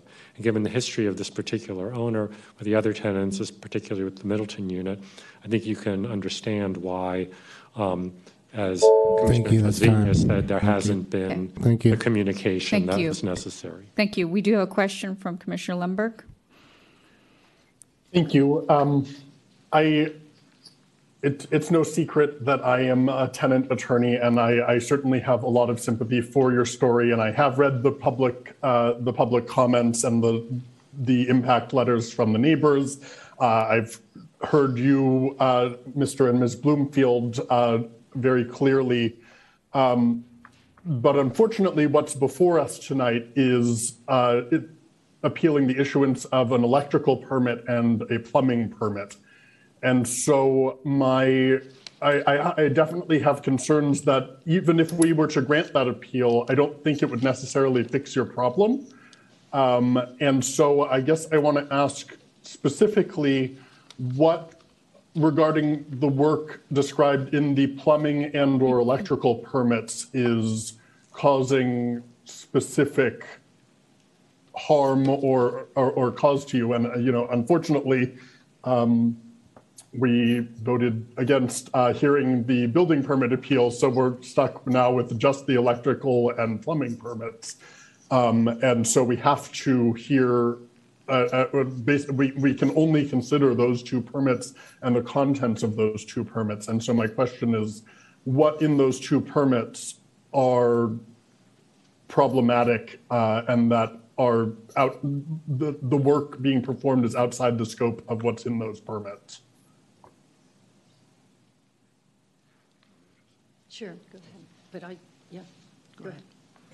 Well, I- I- again, we don't know exactly what has been done already, but if the appeal is granted and our request um, for the conditioning the permits on them being completed after um, their occupancy is, is over, then basically any work regarding the kitchen and the bathroom that would still need to be done in order to implement those electrical and plumbing permits would be stopped.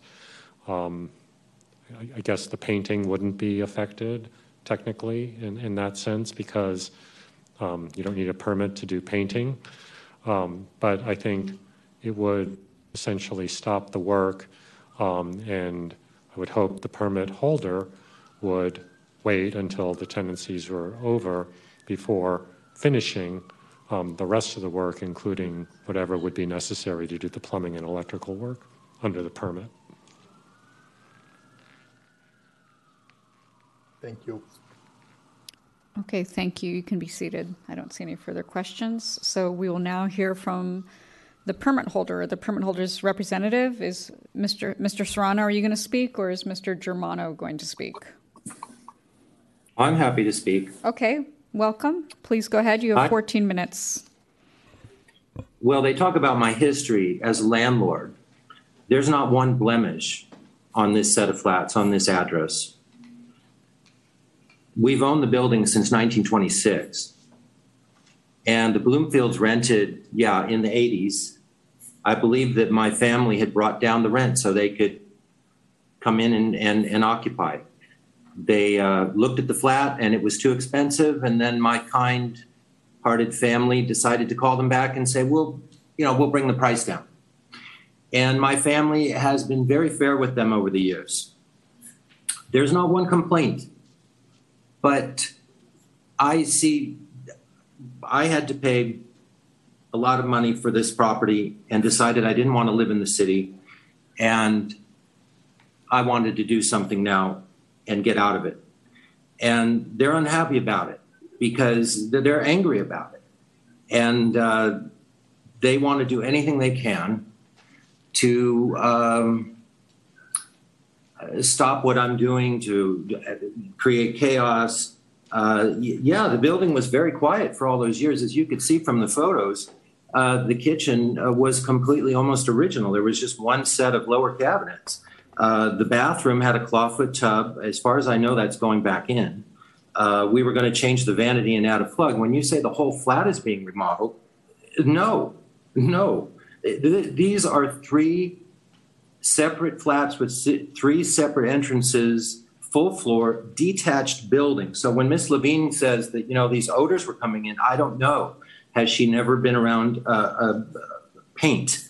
Um, there, there's not even an, an HVAC unit in the building to create, uh, you know, to, to run uh, duct work and, and things that might that might spread uh, uh, odors. Uh, the, the units are completely cut off from one another. They're about the building is about 5,600 square feet, 1,800 square feet a unit. The kitchen is in the back.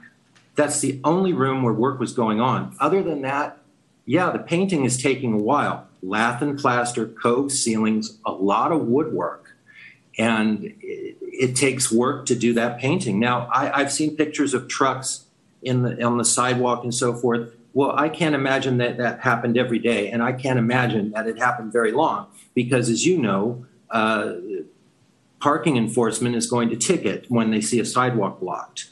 Um, this this being uh, the permits for electrical and plumbing, my understanding was these have been signed off. I mean, we're we're really done. It was just the kitchen, and uh, and and changing the vanity and adding a outlet in the bathroom. The rest of it is all paint. There, I, I when when uh, Alex says we'll be done in a week, he's probably not far from from the truth. And and regarding this flood, all this drama, all of this drama that you know, sure, the, people that owned it and, and you know my my family, they'd be over hundred years old now and, and everything was very quiet. And uh, you know, now I'm making some changes, and and and they're very upset about it. But you know, remodels happen around the city. We didn't do anything structurally. We made no alterations. We're talking about replacing in a kitchen cabinets, sink. We're not even moving the drain. I mean, everything's practically going on the same wall.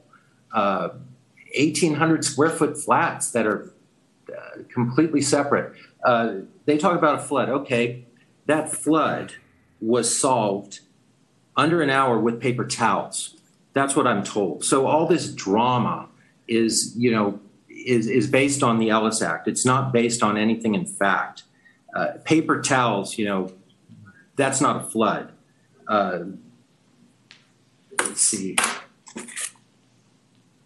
No heavy demo, all the wording that they've used, uh, you know, bringing their attorney in and, and all this is, is a lot of drama. I mean, they, they want to sit there in a building that, that, that is, is completely uh, uh, quiet. It's, it's not reasonable. This whole thing is not reasonable. What little I'm doing has been doing, is done with permits. It's done legally, it's been inspected. They emailed me quite a bit. As a matter of fact, I, I don't live in San Francisco. When I did talk to the painter, and I tried to limit the hours and everything, it's only the painter that would be there after hours. Plumbers and electricians are not there till 10 o'clock at night and so forth. Um, the painter thought they were the owners. So they throw their weight around. Um, I, I can give you other in- instances of how they, you know, act like the owners of the building and, and do things around the building that tenants shouldn't do, but I, I won't bother. Uh,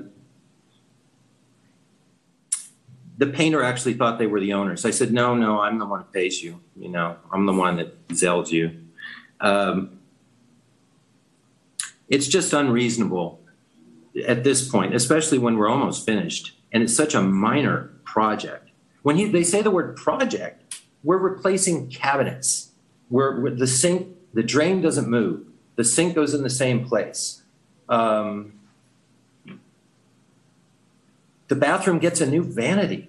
It's a it's a separate, you know, commode and and and there's the the tub and and and sure we're replacing some flooring. I, uh, well, we we took up the vinyl in the kitchen, and and that's just going to the subfloor will be refinished. Um, the bathroom, I'd like to put some tile on the floors uh, and and you know replace the vanity. I mean, it was such a lightweight project. They talk about me owning multiple units. No, come on. I mean, I this is this is all being blown out of proportion because they're unhappy that I need to make a change. I've been pretty much forced to do this Ellis Act. I've been pretty much given no choice. Um, so that, you know, I understand they've been there for 37 years, but my grandfather bought the building. I bought the building. They are just renting. They they they want everything their way, and uh, I, I'm afraid you know this is these are the little things that I'm doing. And they emailed me all the time, and I knew what they were setting me up for. Every time they emailed me, I responded. I called the appropriate people. We did try to mitigate any smell. This is a completely detached building. I don't know what the, you know. They're in, they're getting neighbors to come just to you know just to try to make their case, which is you know not a case. And uh, we did. Uh, the painter did bring in fans, and we didn't know if we should open the windows, close the windows. We didn't know what would. You know, I read all this drama in the brief. This this huge long brief from this uh, t- from Collier. Uh, you know, Mr. Mr. Bloomfield's. You know, his eyes are watering, his nose is up, his lungs are collapsing. Paint, store bought paint. I mean, really? I mean, let's move on. I mean, that we're we're done. I mean, if there was anything else to do that the city required, we would have done it. It's been signed off. I, I don't know what more to say except that these tenants are trying to create a problem where there isn't a problem. And they live in a separate flat that's not been touched except for that epic flood that was solved with paper towels. So I, I think we, you know, I just have very angry tenants that have been there for all these years and there's never been a complaint from them before. Check the rent board, check anything. Uh, they've had 37 peaceful years there. And um, I bought the place in 2017 and I, I basically just had my hands tied and had to do this with the Ellis and they're just unhappy about it and I'm sorry. I think that's, uh, if Alex wants to say anything, I think Alex would just say that he's done everything he's need to do that the city's required. And by the way, I'm a native San Franciscan. I lived there for a long time, most of my life, and I'm taking care of my mom down in the desert in Southern California, and uh, that's why I'm not there. And uh, I was going to come back, but I think that it's, um, I don't think I will now. So if Alex wants to add anything, I think he's just done everything legal. So it's very minor stuff. Thank you. Alex, did you want to add anything? You have about five minutes. Anything to add? No, I mean, pretty much. If you could approach the microphone, please. I say uh, everything, but I, I all I want to say is that you know I I conduct my business very respectful for the, with the tenants. I don't have any issue with them. I, every time I show up, I try to be respectful, and I understand that uh, construction could be noisy at times when you start with a demo, all over demo, what we you know such a small project, you know, probably one day or two days the most for the demo that was noisy, and when the guys were working, you know, bringing the uh, the gas line up to the kitchen, but that, you know, that was one of the loudest days, I guess. But, you know, for most part, I, you know, I don't have any, I just try to conduct my business respectfully and get it done and go out to the next one. Okay, thank you. Thank So. Mr. Germano, are you finished? We have a quick. Well, I'm yeah, sorry, I mean, ba- basically, there's a difference between renting and owning. And, you know, this business about Mr. Bloomfield being so ill from all of this, as I understand from people that come and go there, he's golfing and he's biking every single day.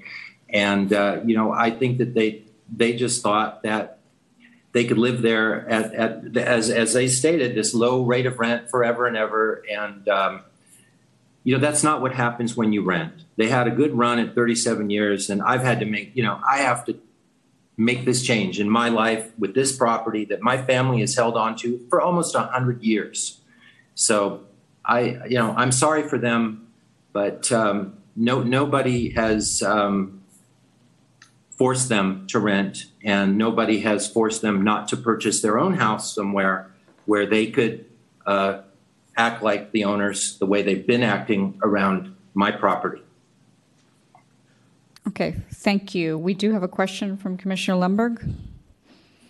I do. And I, I, I honestly wasn't going to ask this question, uh, but since you brought it up in your argument, Mr. Germano, I am going to ask this question. And that question is um, since you had already known that there was a date certain by which these tenants were going to be vacating, uh, the tenants above and below, because it sounds like there's two other units um, in the building, and the one in the middle is the one that's uh, receiving the uh, the construction here. Uh, is there a reason that there had to be months worth of construction, even though, by your own admission, there had not been any work done on the property in many years, while the tenants were still vacating there, even though, though they had a, a date certain by which they were vacating in May? Oh, is it certain? I'm not told that it's certain. Well, I, I think uh, I think if they choose not to, there's an unlawful detainer. You're a tenant attorney. You know it can drag out. They can take me to court. I don't doubt that they will. I made them a generous offer, which is off going to be off the table, and they want to fight. They just are angry, and they're being unreasonable. And uh, to wait, I mean, really, how long do you wait? I mean, it's we're we're talking. We should be talking about permits the legitimacy of the permits, legality of the permits, not talking about the Ellis Act and the tenant's feelings and, you know, should I wait until after they've chosen to leave? And it, that seems out of, uh, out of the scope of what we should be talking about. And I'm, I'm completely sympathetic. I didn't want to do this. I've owned the place for five years. I, and before that, I was on title and, and I've been part of the family the whole time. I, I you know, I, it, I've pretty much been forced to do it Is to get out. are, are you going to answer the question or no? The question of why why do it now? It's an it's it's really a very light remodel. This is a lot of drama about replacing kitchen cabinets, a sink, a disposal, uh, installing a dishwasher, putting in a new vanity and a light switch. The paint, I think, aggravated them the most. The smell of paint, uh, all the woodwork, all of the sanding you have to do on plaster plaster walls and ceilings when they've cracked and and uh, and they're coved. It's an Edwardian. Um, I painted the unit myself over the years um, before they ever lived there. Uh, so your question would be, why wouldn't I wait? Why would I? Why? How's this? How's remodeling the kitchen? And we call it remodel. Remodel to me means a little more than what I'm doing. I'm I'm replacing cabinets, a wall of cabinets. I mean, really, that there there's no walls that are being moved, no interior alterations, no structural alterations, nothing significant. Just like the flood, Moses parted the Red Sea with paper towels. Uh, Has he answered your question, Commissioner Lundberg? Or He are we ready to certainly move has on? not, but I don't expect that he will. Okay, thank you. So we're going to move on, and we, I'm assuming Planning Department does not want to weigh in on this, so we will hear from the Department of Building Inspection. Thank you. Mr. Green, you have 14 minutes. I won't need 14 minutes, thank you. Uh, Matthew Green, uh, representing the Department of Building Inspection again. Um, bo- Both these permits, the plumbing permit and the electrical permit, are associated with the building permit we heard the jurisdiction request to previously. Uh, Both permits were issued on September 27th. Um, It's good, it's important to note that they are required for the scope of work being done. Uh, The plumbing permit was um, obtained after a notice of violation was issued. Um, The electrical permit uh, does not have a notice of violation associated with it. Uh, The work has proceeded. Uh, Both permits had their rough frame, or their rough-in inspections on October 4th. They both passed it on the first try. Um, I would say that the only work remaining, or the only inspections remaining on these would be a gas test on the plumbing and the final inspections once all the fixtures are installed. Um, I, I'm sympathetic to the appellants here. I'm also sympathetic to the contractor and the owner, um, but I don't think these permits were issued um, improperly. Um, I recommend that you keep them in place and uh, allow them to finish their work and obtain their final inspection. I'm available for any questions you may have. You've President heard- Swig? You've heard the question before, so the, um, the electrical permit uh, was issued properly, uh, and the construction has adhered to that permit, correct? Correct. They passed their rough frame inspection October 4th. And the plumbing permit that was, uh, was overlooked, DBI um, uh, rescued that that overlook and, and, and got the contractor to get the permit issued properly, and the accountability, the fine was the accountability for that overlook. I could get my mom a bowl. I'm sorry, please, you can't interrupt. And so, so the, the, the, the plumbing permit ultimately was issued, albeit late, and the, the, the, the price for albeit late was uh, the fine, correct? Correct. And other than that, uh, have you seen any other abuses or uh, excesses beyond the scope of the permits issued? I I would just like to clarify that both permits were obtained late. Uh, It's just that they were able to get the electrical permit prior to a notice of violation being issued, so there was no need for a vi- notice of violation. I got O- it. Other than that, they have passed the inspections, the work is being done to code. And have there been any other abuses that you have, uh, uh, you or your staff on DBI have observed in this program? Uh, No, under the building permit, there was two separate building inspectors who did the inspections. They passed both inspections. Thank you. Okay, thank you. I don't see any further questions. Commissioner Lomberg has a question. He put his hand down. Commissioner Lundberg, do you mind. still want to ask I a question? did. That was very similar to President Swig's question. Okay, so you don't have it anymore. Thank you. Thank you. So we will now move on to public comment. If there's anyone here to provide public comment, please raise your hand. Okay, Suzanne Levine, please go ahead. Hi, um, commissioners, and uh, thank you for allowing me to speak again. Um, I actually wasn't planning on speaking, uh, but when I heard Mr. Germano question my integrity um, for um, stating our experience in the building next door and him not being able to understand that that was an actual thing that has happened, um, I felt like it was important for me to um, to to state um, that this was a factual situation and um, this is not made up. Um, I don't have any investment investment with um, my neighbors of them staying other than they're they've been great neighbors, but you know I'm not close with them. Um, I do have chemical sensitivities. I am affected by this. Um, I I just I'm really saddened that he made those statements, and I just wanted to set the record straight that um, I have no reason to lie. I have no reason to um, make anything up, and um, I'm just really disappointed. I, remember, I think it was uh, his uncle, um, you know, having many beautiful conversations with him and talking with him about the neighborhood, learning about the building, learning about the building that I lived in, and the building that was there before our building was built nearly 100 years ago. I mean, he was just a really, uh, uh, it was, he was part of the community and a really um, gentle man. So um, I'm really sorry that it has come to this. It's, it is very sad and wanted to make that statement. So thank you. Okay, thank you. Is there any further public comment? Please raise your hand. Okay, I don't see any, so we'll move on to rebuttal. And Mr. Collier, you have six minutes.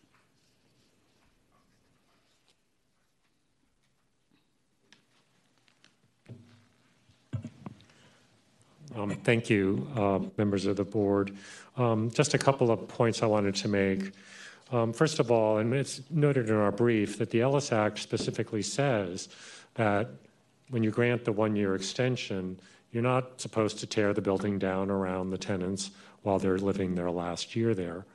That is the specific requirement of the act that was imposed when they amended the act to allow for the one-year extension. And there's a case on point, um, the Halali versus um, Allen case that's cited in the brief. Um, so this is exactly what the act is meant to do is to say if you want to go out of the rental business and you have tenants who are entitled to a one-year extension, senior and disabled tenants, then you're supposed to let them live there for a year without interruption, without dis- disruption. And that's exactly um, the opposite of what um, has happened here. And so I think it's very important that this board make that um, policy clear in San Francisco that we're not going to let um, people invoking the Ellis Act just tear a building down around their tenants. And it's very, and okay, I guess maybe I'm exaggerating, but doing major remodeling that disrupts um, the, the tenancy and the remainder of the term. Um, and also, you're rewarding someone who didn't um, get the electrical and plumbing permits by saying, hey, well, everything's done by the time they got their permit because they did it all without the permit first. And so basically, you're saying, you know, if we don't, if we allow or deny the appeal, and we're denying it because the permit holder has done all the work already and there's not much to, left to be done, well, that's because he's done the work before he ever got the permit. And so you're rewarding someone, again, for not complying with the permit requirement. Now I'm going to turn it over to um, Ms. Bloomfield to talk about the uh, flooding. Um, a couple things. The, the water that came down was at least three gallons of water. I know that's not a flood. I know that it wasn't, but, but it wasn't a couple of paper towels that cleaned it up. And Billy did help me do that. He came down with towels and we mopped up the floor. My husband took down the light fixture that's this shape and it was filled with water from from the anyway.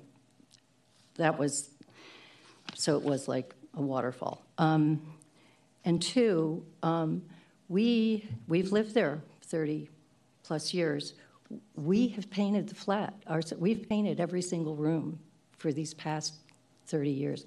I've never had odor like that through the flat. We've redone the floor. We have, we have totally maintained that place. We had a lovely, wonderful relationship with his dad, his uncle, and his aunt, the three people who were actually living on the third floor when we moved in. We never had a problem. All of this started, all of the contentious relationship started when Georgina and Gregory Germano bought the building. And it started about six months after they bought it. But that's, that's another story. It doesn't matter. We have totally been excellent tenants. My parents had a gas line through, through a contractor put in so we could have a dryer 30 years ago, so we could dry our babies' clothes. I mean, we, we We've been really responsible tenants. Tom and I built a garden in the back. It's beautiful. It was enjoyed by multiple people. We're not we're not looking to anyway. Go ahead, Mike. Thank you very it much. Still is a beautiful garden. Yeah. Thank you. You have about two minutes. Did you have anything further, Mr. Collier? Or if not, that's fine. You don't have to use it. I, I don't think so. I think we've said okay. we need to say. Thank you. Oh, we have a couple questions, though. Oh, I'm I sorry, did- go ahead. I, yeah, I wanted you to read, my, my, my cousin wrote a letter two of, at least two neighbors wrote a letter. I think a third one did who lives on the other side. I mean, this disruption hasn't just been a few people. It, it was entirely, I was surprised that people could smell the fumes. I had no idea that that was beyond our scope, but, but this, it's, it's an old building. I know that. I know it's an old building, but it's still been livable. We lived with the Middletons for 14 years. No problem. No problem with, with construction. So I'm just saying, we're well aware of it. And we've left it, so thank This is much more than a small cabinet being, being removed. Mm-hmm. Much Okay. more. Thank you. Thank you. We do have a couple questions for you. First from Commissioner Trasvina, then President Swig. Are directly directed to Mr. Collier. Okay. Uh, on the question of the El- Ellis Act, is it your legal view that this board has the ability to address Ellis Act, either violations or, or, or retaliation under the Ellis Act? Well, I think the board does have very broad discretion, and it's cited in the brief, to um, deal with permits that impact the general welfare. And I think when you deal with this permit in the context of this Ellis Act eviction, that general, the standard for the general welfare includes what the act says, which is that you shouldn't be causing disturbance during the, the, the year extension period. So I think there's no problem for this board to be cognizant of that and to exercise their discretion in light of it. Similarly, the board could not say, well, you're going to have to withdraw the Ellis Act before we grant you a permit. That would clearly be a violation of the Ellis Act to do that. So you, you have to be cognizant that the Ellis Act creates certain parameters, but I don't think you have to limit them simply to um, not not penalizing the owner for invoking the act, but I think you also can say comes with the act the requirement that he comply with it, and we're recognizing that um, this is out of compliance with the act, and therefore we want to limit the work until the year extension is expired. And is there any judicial body that has the ability to hear violations of the Ellis Act other than the Board of Appeals? Well, I, I mean, a superior court could do it uh, if, if a lawsuit was brought. I mean, it could be, I suppose we could bring a lawsuit for an injunction. And is it your uh, legal view that the examples that we've heard this this evening of trucks blocking the the the, the driveway, of late night and early morning uh, construction or renovations being done, or failure to respond to complaints of a flood or toxic fumes, that those, as examples, those type of activities are sufficient to nullify a properly granted uh, permit. Well, yes, we're not, and, and we're not actually asking that the permit be nullified, but simply that it be conditioned on that the work not continue until after they vacate. So I believe that is, you, you have that discretion and that power, and that ability to do it. I mean, I, I've, other boards before this board, um, the other boards of appeals have, have done similar things. Thank you. President Swig?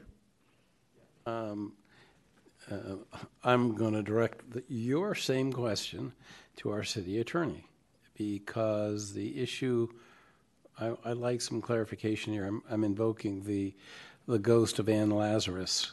Uh, and Ann Lazarus said, stay to the task of what is in front of us as opposed to getting into things that are not in front of us. And so, w- with that, I need the city attorney to play some referee on the Ellis Act issue. We are here to, uh, uh, based on an appeal related to two permits, uh, which are uh, which are being challenged.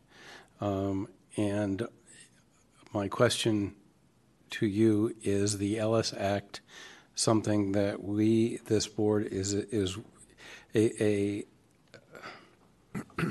any action towards these two permits, should any action related to these two permits take into consideration anything related to the Ellis Act, as I fear that this is out of our jurisdiction, that is the Ellis Act.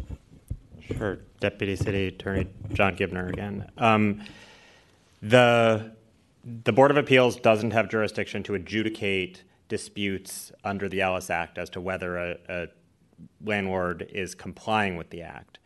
You have jurisdiction to consider the permit, and that does include the impact of the permit on the property and its inhabitants and, and residents.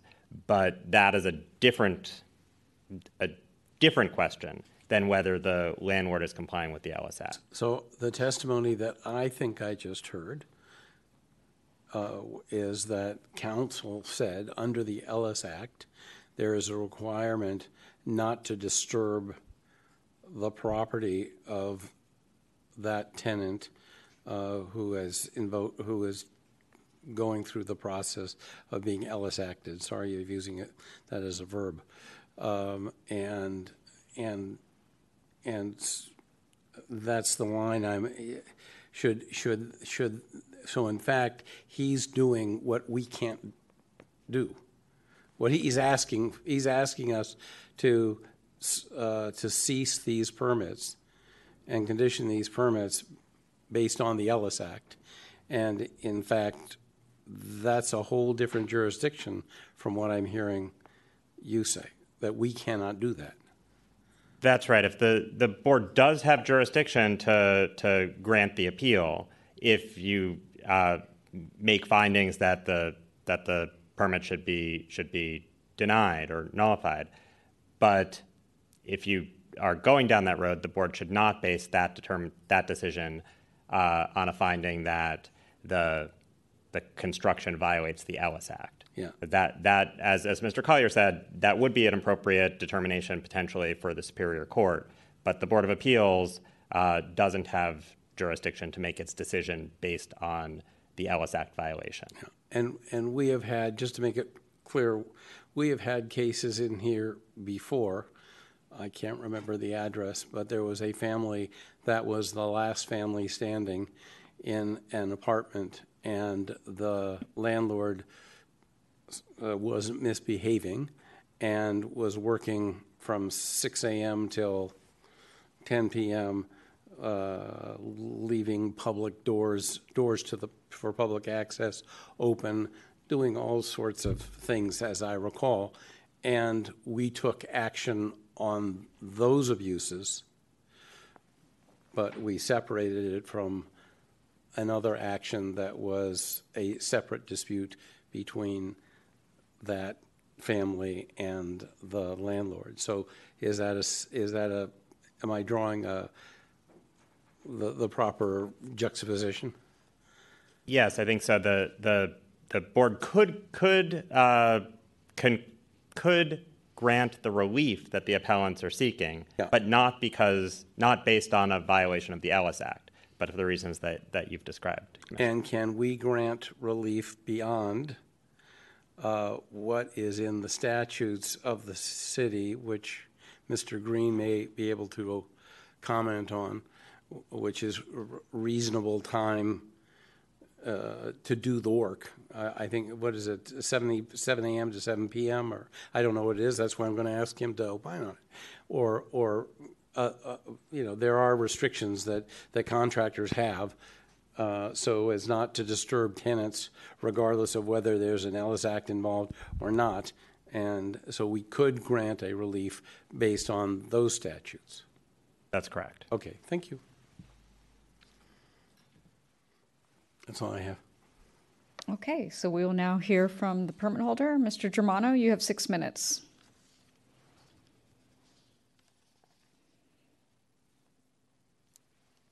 Mr. Germano, are you with Unmute. us? Okay. Yes, thank you. Well, what I'm, this whole affair is really based on the Ellis, and um, I'm sorry that they cannot handle any change at all. Uh, that they wanted everything to stay as it was with my dad and my aunt and my uncle, who would be over all over 100 years old. And um,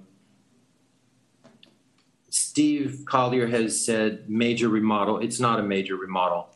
And I think that's why they're they're trying to weaponize this whole thing has been about they're the appellants, the Bloomfields are there all day long. And they're they're trying to record anything that may look unappealing and and you know trucks on the sidewalk a pile of trash in the kitchen they're they're trying to they're they're trying to make a case I don't have any, you know, I'm not there with you. I don't have any photos or anything like that. But there have been no abuses.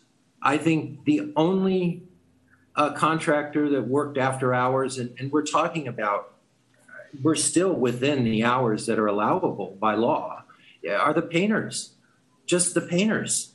And yeah, maybe they played some music, but this is a, a 5,600 square foot set of flats over garage that's totally detached uh, it's a very solidly built. When they say that things were rattling and shaking, I don't understand that. This is a, built of old growth redwood, and it's really solid and it's really original. And uh, it's not a major remodel. I think if um, it was a major remodel and we were demoing and add doing additions and and and you know really affecting their habitability, I think that Mr. Collier would have brought a, a lawsuit in Superior Court. Uh, I, I think they're they're trying to to go around and and go through, you know, trying to get you as the Board of Appeals to to to to set me back in what I'm doing, uh, just because uh, they don't like what I'm doing and they want to live there like they've always lived there with my aunt, my you know, uncle, and my dad, and uh, you know, and they're they're they're, they were setting me up all along. I knew by the emails that came in, their phrases that they were using, that they were sort of being coached. Uh, the only remodel that's done, if you can call it remodel, it's really to me not really a remodel. Uh, it, it's it's more of a just a replacement of, of kitchen cabinets, countertops. Um, it was all along one wall, as you could see when they showed you a picture of the kitchen. It was all along along one wall. Uh, we, we, didn't move. We didn't move anything. It's basically this what was there, uh, and uh, there have been no abuses. You you you saw in the brief where a flood from a burst pipe. Well, uh, you know, it, it, paper towels is. I don't know if Billy came down with a towel. I was told by his dad that it was just uh, paper towels that did it, and and that's that's sort of representative of what they're doing. They're they're exaggerating. They're creating a lot of drama. And uh, I think it's very much within the normal, uh, you know, a six room flat. We're talking about the kitchen at the rear, and uh, we're talking about a bathroom, a single bath. Uh, I, they, they don't want any noise. They don't want uh, any disruption. Uh, they've come to like it very quiet, and I'm sure they've made friends in the neighborhood and so forth but what I'm doing is very light, uh, and I'm sure it falls within uh, the guidelines of the Ellis. What little I'm doing, I never expected to be brought before the Board of Appeals for what for what little I'm doing inside of a flat, an 1,800 square foot flat in in in the kitchen and and in the bath. It's, it's just un, unthinkable that they want to stop this and and that they're they're trying they're the, the whole motivation is to get you to do something uh, to you know because of the Ellis Act and it's it's not fair. Uh, that's that's really all I can say is there's no abuses. No, everything they've everything they've emailed me about, I, I've called the parties immediately, and I I, I I said to them uh, by email, stop emailing me, text me, call me, and I'll jump on it as soon as possible. But they really don't want to do that. They want to write emails that sort of set me up like, oh, this is hellish. This is torture. Uh, you know, there's toxic fumes. Well, I, everything just came from a store uh, to paint. I mean, a paint store. I, I don't know what we, we, we don't have. We're not, we don't have a meth lab on the property. So I really don't understand. I, I do understand. The Bloomfields and their attorney are trying to just stop me from doing anything and uh, sort of create chaos and and so that they can um, as, as retaliation for this Ellis Act. That's that's all I can say. Just trying to weaponize the Board of Appeals. Thank, Thank you. you. Thank you. We have a question from Commissioner Trasvina. Uh, Mr. Germano, uh, thank you for your, your testimony. Uh, you have repeatedly described the the Bloomfield's uh, description of what has of of the work as it, in as exaggerations. At the same time, if it's replacing some cabinets and doing some work in the bathroom, to me it sounds like it's taking a really long time.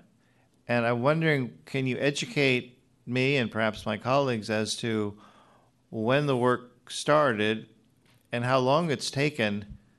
And can you encapsulate? Well, I want to ask, I want to ask you to further describe the work. I think you've described it as you're going to describe it, but can you tell me how long it has taken to get to the point where um, it is now?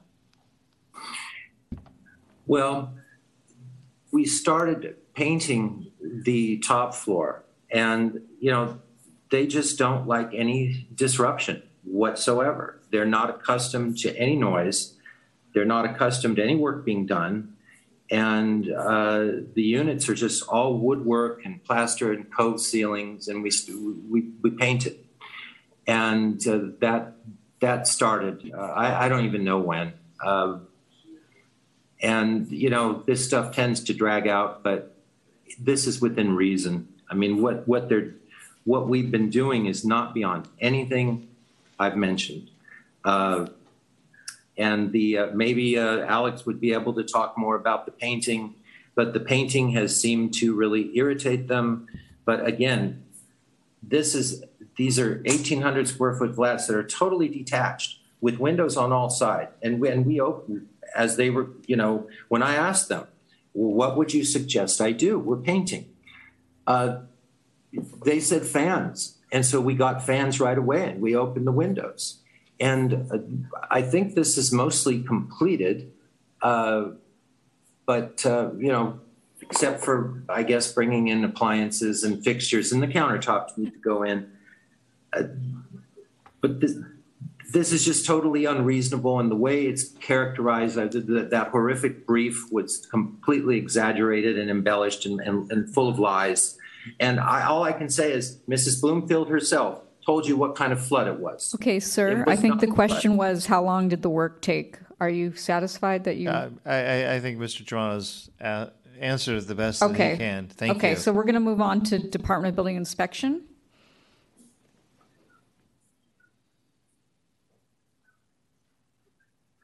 Uh, Good evening again. Uh, Matthew Green, Department of Building Inspection. Uh, Construction is allowed uh, between 7 a.m. and 8 p.m., seven days a week, uh, at any um, noise level. Af- After those hours, you can, um, you can still work, but the noise level has to remain below 5 decibels. Um, It's not um, apropos here, but you can get a night noise permit for excessive noise after hours. Um, I'd just like to point out, if the board does decide to um, revoke these, revoke these permits, we do have plumbing and electrical work that has been installed and um, inspected that would require a, a permit. So I would encourage you not to revoke these permits and let them stand and allowed to be finished. Thank you. Thank you. We have a question from Vice President Lopez. Thanks. Uh, I, my question is about um, whether whether the Ellis Act uh, plays into your your permit uh, approval or disbursement process. We we we heard earlier this evening in in planning's uh, helpful presentation about AD, ADUs, for example, that uh, that there's an eviction check essentially over uh, legalization uh, as part of a legalization process, right? With in that context, is there is there anything analogous to that uh, to this point? Uh, you know, related to a, a lack of disturbance of, of tenants during this extension period under the Ellis Act? Um, Not in the building code, there's nothing about the Ellis Act, so n- no. Got it. So that, that doesn't play into your permit approval process at all? And Not at all, not at all, no. Got it. Thanks. Okay, President Swig. So, um, s- 7 AM, 8 PM? Uh, Seven days a week. Seven days a week? I had to jackhammer a tile floor right above a tenant, which makes a ton of noise, that's okay? Uh, Unfortunately, during the construction hours, yes, it is. And so But- the, the, the, the, so the law protects the noise. The law protects the interruption to peace and quiet of what could be a tenant or could be a condo owner down below. It doesn't, doesn't matter. Uh, correct? Uh, Correct, yeah. All right. And so the only thing that may be abusive here is, can be, uh, I'm, I'm not accusing Mr. Germano of this, but in, in a macro sense, uh, rudeness, lack of empathy, lack of compassion, and just dis- blatant disregard for somebody's peace and quiet. But that's about, that, that's about it. But there's nothing in the statutes that, that would deny a permit or, or force the uh, condition that would say, stop the work and, and, uh, until our peace and quiet can be uh, restored. I, I don't believe so.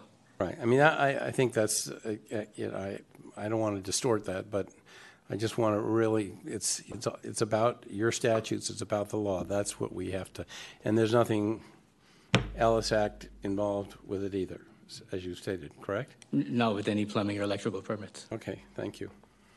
Thank you. So Commissioners, this matter submitted, and we have to have two separate votes, one on the electrical permit and one on the plumbing permit. Okay, uh, why don't we start, um, Mr. Lemberg, or Commissioner Lemberg, do you have any uh, comments on this?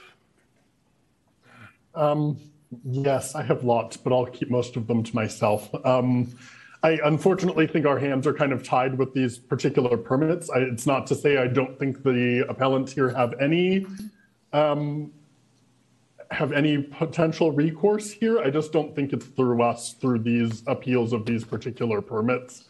Um, and I also don't think that uh, withdraw or uh, that getting rid of these two specific permits, the electrical and the plumbing, would really um, accomplish the goals that the tenants are, are seeking. Um, so again, I, I, I do uh, sincerely feel for these tenants and their neighbors as well. I just don't think that this appeal is the right way to do it. I don't think we, I, I don't think we have the evidence to show that the these permits were not properly issued. I just don't see it. And I, if if there was even a glimpse of it, I would be very inclined to grant the appeals. But uh, there ju- there just isn't, unfortunately. And and you know I think what Mr. Green has shared is is very valid. And I just uh, you know I, I I wish the best for these tenants and their neighbors. Um, I just, I, I, I, I- I couldn't support a motion to, to grant the appeals, unfortunately, unless some of my colleagues have uh, something spectacular that I uh, haven't thought of yet. Thank you. Uh, Commissioner Eppler? Yes, uh, thank you. And, you know, unfortunately, Commissioner uh, Lemberg, I, I was hoping that as the, the tenant rights attorney, you, you'd have the, the spectacular thing um, for us to consider. Um, I, I, I think I'll say uh, maybe a little bit more because I have a lot to say and I'm going to have to self-edit myself. Um, I hope that even though that I am a mere tenant, um, I'm allowed to say them and it has weight being a tenant myself, but I don't know, that's been undercut as validity um, in the course of our discussion today. But I, I, I just want to apologize to the Bloomfields that they're having to go through this process. Um, I understand that landlord and tenant relationships can get contentious from time to time, but I am struck by the number of people who do not live in this building that have commented and provided public um, support to what the Bloomfields have alleged. Um, they don't have to do this. They're only buying trouble. They're only buying, as the one public commenter had, their own names being damaged or besmirched as part of this process. And, um, you know, I don't find a lot of people going out looking for trouble for nothing. Um, and so, no, I, I, I do feel bad that, that these tenants in their remaining days, as is their right to have under our law, are having to go through this. However, I do agree that um, both in terms of what remedy we can give, uh, that remedy is woefully inadequate, just uh, overturning the, the permits. And I don't see the, the cause for us to do that on the basis of this. I do hope that the tenants with these administrative remedies exhausted, um, you know, find it possible to go to the legal remedies that may otherwise exist in this case. Thank you. I'm going to go back to Commissioner Lundberg because his hand's raised and I want to go through the panel. I, I do. I just uh, was inspired by Commissioner Eppler's comments, and uh, I will just add, you know, I, I think if if this course of conduct, as described by the Bloomfields and their neighbors, continues, I think there, you know, I, I think there's plenty of room for a potential court injunction. I think that uh, Section 37.10b would be a great remedy for this. I just, um, you know, I again, it, it just boils down to to this. I I've dealt with many, many cases very similar to this one, uh, although uh, the Ellis Act tends to be uh, handled in the very capable hands of Mr. Collier uh, in San Francisco, as he is the, uh, the city's foremost expert on the Ellis Act.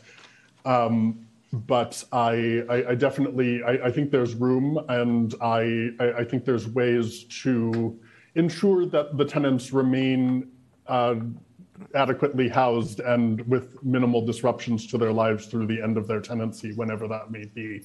Um, but uh, yeah, again, I just I, I just can't. As, as, far as what's before us tonight, I just can't do it. But I, you know, kudos to you to the to the Bloomfields for have a having to go through all this, and b, uh, you know, trying this rem- this avenue, trying this remedy. I don't think it's going to work out, but I, you know, I, I strongly encourage you to uh, to seek other remedies that may be available to you. Thank you, uh, Mr. Lopez, Commissioner Lopez. Thoughts? Yeah, I mean, I have to I have to echo uh, the comments of my fellow commissioners. Uh, you know, I'm very sympathetic uh, to our appellants. Uh, you know, based on what's been presented, uh, I don't think I would want to live there during this period.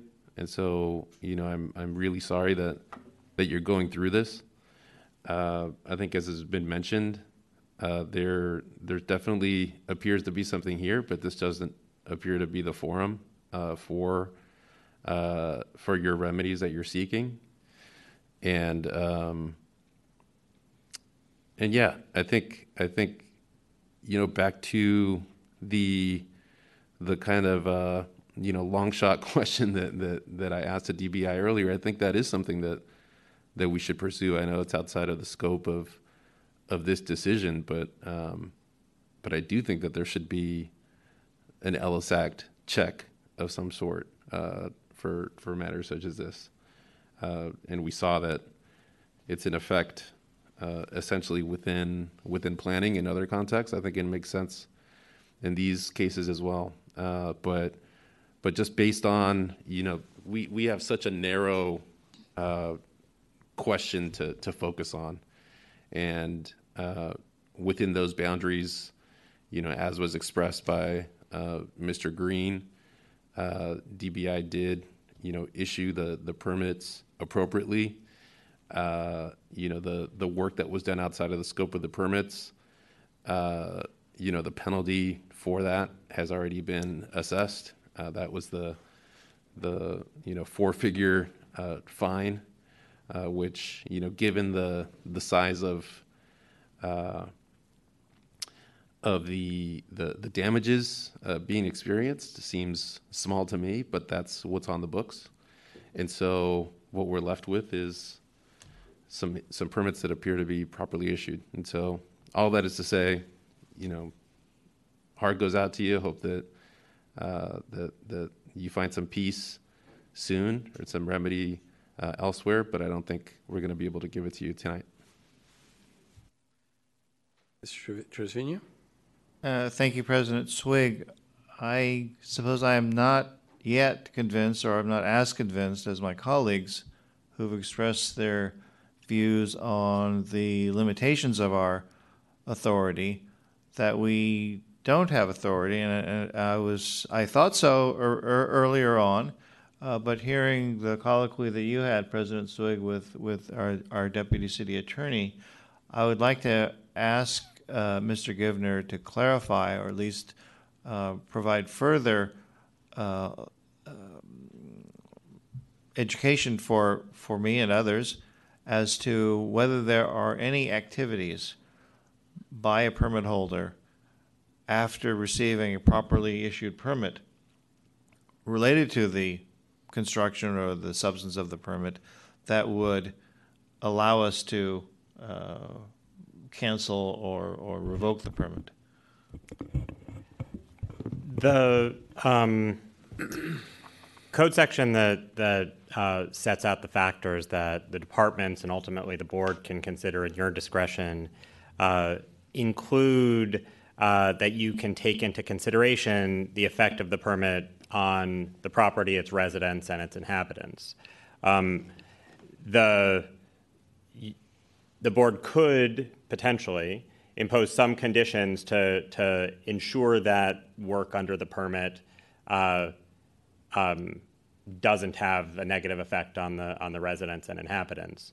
So my my discussion with with President Swig earlier really was what I was trying to say is the board doesn't have jurisdiction to deny the permit based on a violation of the Ellis Act, but there are other factors that you may consider in deciding whether to grant the appeal or not, and those could include the impact that the work would would have on on the property and its residents. Thank you. I I thought that was what you had said earlier, and I'm glad you've added to that. On the issue of the Ellis Act, uh, I I don't believe I, I, I defer to your expertise, and I, I don't believe that we have the ability to say no permits during an Ellis Act uh, final tenure. If there had been an explosion in the unit, if for any number of valid reasons they that unit were occupied and it, it would not have a kitchen or a bathroom, I don't believe simply because another tenant has Ellis Act tenure uh, that that would prohibit construction, remodeling, et cetera, to be done.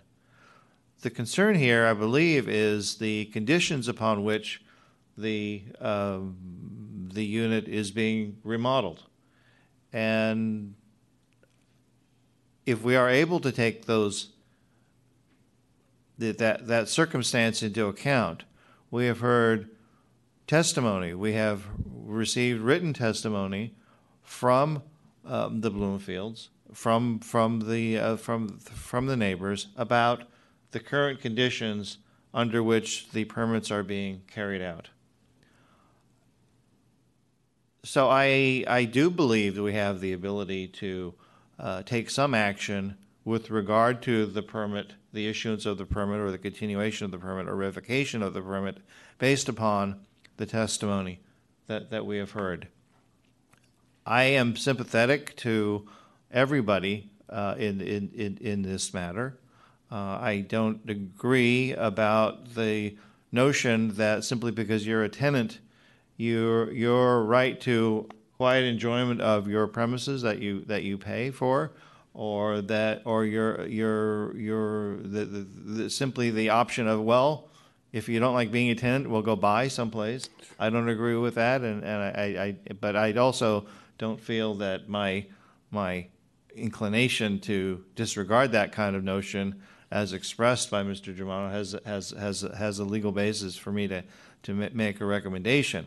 Uh, But I do believe that with the types of activities that have been described, that we have the ability to put conditions on, on the permit uh, up to revoking it. Uh, And I would like to, I would like for uh, my colleagues to uh, weigh in on that notion. And if we have a sense that we are able to do something, then I think we should try to explore what we can do. Uh, it- understanding that Ellis Act probably belongs in the Superior Court, uh, and and we cannot we cannot mandate uh, good relationships, uh, notwithstanding the as as Mr. Germano said, decades of the Bloomfields being good tenants and good neighbors to his family. Uh, eh, but now suddenly they are litigious and they are uh, they are doing everything they can to weaponize our board, et cetera. Uh, leaving all that aside, I do want to see what we what if my colleagues agree that there that we do have the authority based upon the conditions that are that the permit has been carried out uh, to put some to put some limits either by time or or by revocation uh, on this matter. Commissioner Lundberg has his hand up, Yeah. uh, uh, their hand up. uh, Do you mind if, if I, are you done? Yes. Um, I- I'd like to take the opportunity, since I haven't said a word, to, and then I'll go back to Mr. Le- uh, Commissioner Lundberg and Commissioner Lopez.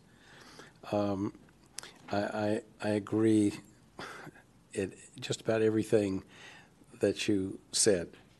Um, And um, I, I, I kind of take offense on the statement, not from yourself, that I heard tonight about, well, why don't you just go out and buy yourself a house? And you've heard me talk about the differences in being a renter culture and being an owner culture. There's, there's a big gap, and we have to respect that. And you, so you know my position on that and the respect that I have for renters and, and the limitations that some people cannot uh, reach that dream of owning their own. Um, At the same time, before we get, I, uh, what's haunting me in the back of my brain here uh, is before we steamroll and go in a direction that is served by our emotions, that um, uh, the the two words of of a manifest injustice comes into my my brain on behalf of the owner of the building. Uh, the owner of the building has rights too, uh, no matter how he feels about those subjects that I am sensitive to, no matter um, whether, and I'm not going to characterize him, but he's been characterized as kind of rude and not exactly sensitive. But I don't know that because I'm not there. But that's how he's been characterized. Um, but I think before we go and uh, in a in in a direction that I'm sensing that y- you may be going, and there's a lot of there's a lot of emotion here. Um, that that we look out and be mindful of the rights of the property owner and not get carried away with our con- conditions. Now, what we can do, I believe, and Mr. Green can help us here, is that we could condition and restrict the hours on the construction. And we can, instead of being 7 a.m. to 8 p.m., we can condition it on a reasonable eight-hour day of 9 to 5, or even we can even say 9 to 3 or 10 to 4, um, as long as it's reasonable. Um, we can condition that it's five Monday through Fri- Fridays and with the weekends off. But let's be careful that we take into consideration that there is an owner of a building who may suffer a material loss in the inability to finish those units to move on with his investment and um, while showing the the protection for those persons who have occupied that that apartment for four decades to which I am extremely sensitive. So uh, I, w- I would like to take your direction under advisement, Mr. Trasvina, and also temper it a little bit so that we don't get carried away. And now I'll ask Mr. Uh, Com- Commissioner Lemberg to um, uh, recognize his hand being raised, and then uh, Mr. Lo- Mr. Lopez. Thank you. Uh, so I understand what Commissioner Trasvina and President Swig have said, but the problem is um, the two permits before us on appeal are es- essentially accessory permits for plumbing and electrical work. The conditions that we've been talking about would have been appropriate for the building permit, which was the subject of the jurisdiction request earlier in this meeting that was denied. Um, and all of the testimony and all of the documents submitted uh, for this case um, are all regarding the building permit, issues with the building permit, not with the electrical or the plumbing permits. And so placing conditions on the electrical and plumbing permits, and this is why I said this earlier, is not necessarily going to fix any of the issues that are, are being brought up here today. Um, and so, I mean, I, I think if we had voted yes on the jurisdiction request and would, uh, that permit then would have been uh, stayed pending appeal, and then we could have heard that appeal at a later date, that would have been the appropriate time and place to place these conditions on a permit, because that's the work that's been disrupting the tenants and their neighbors' lives.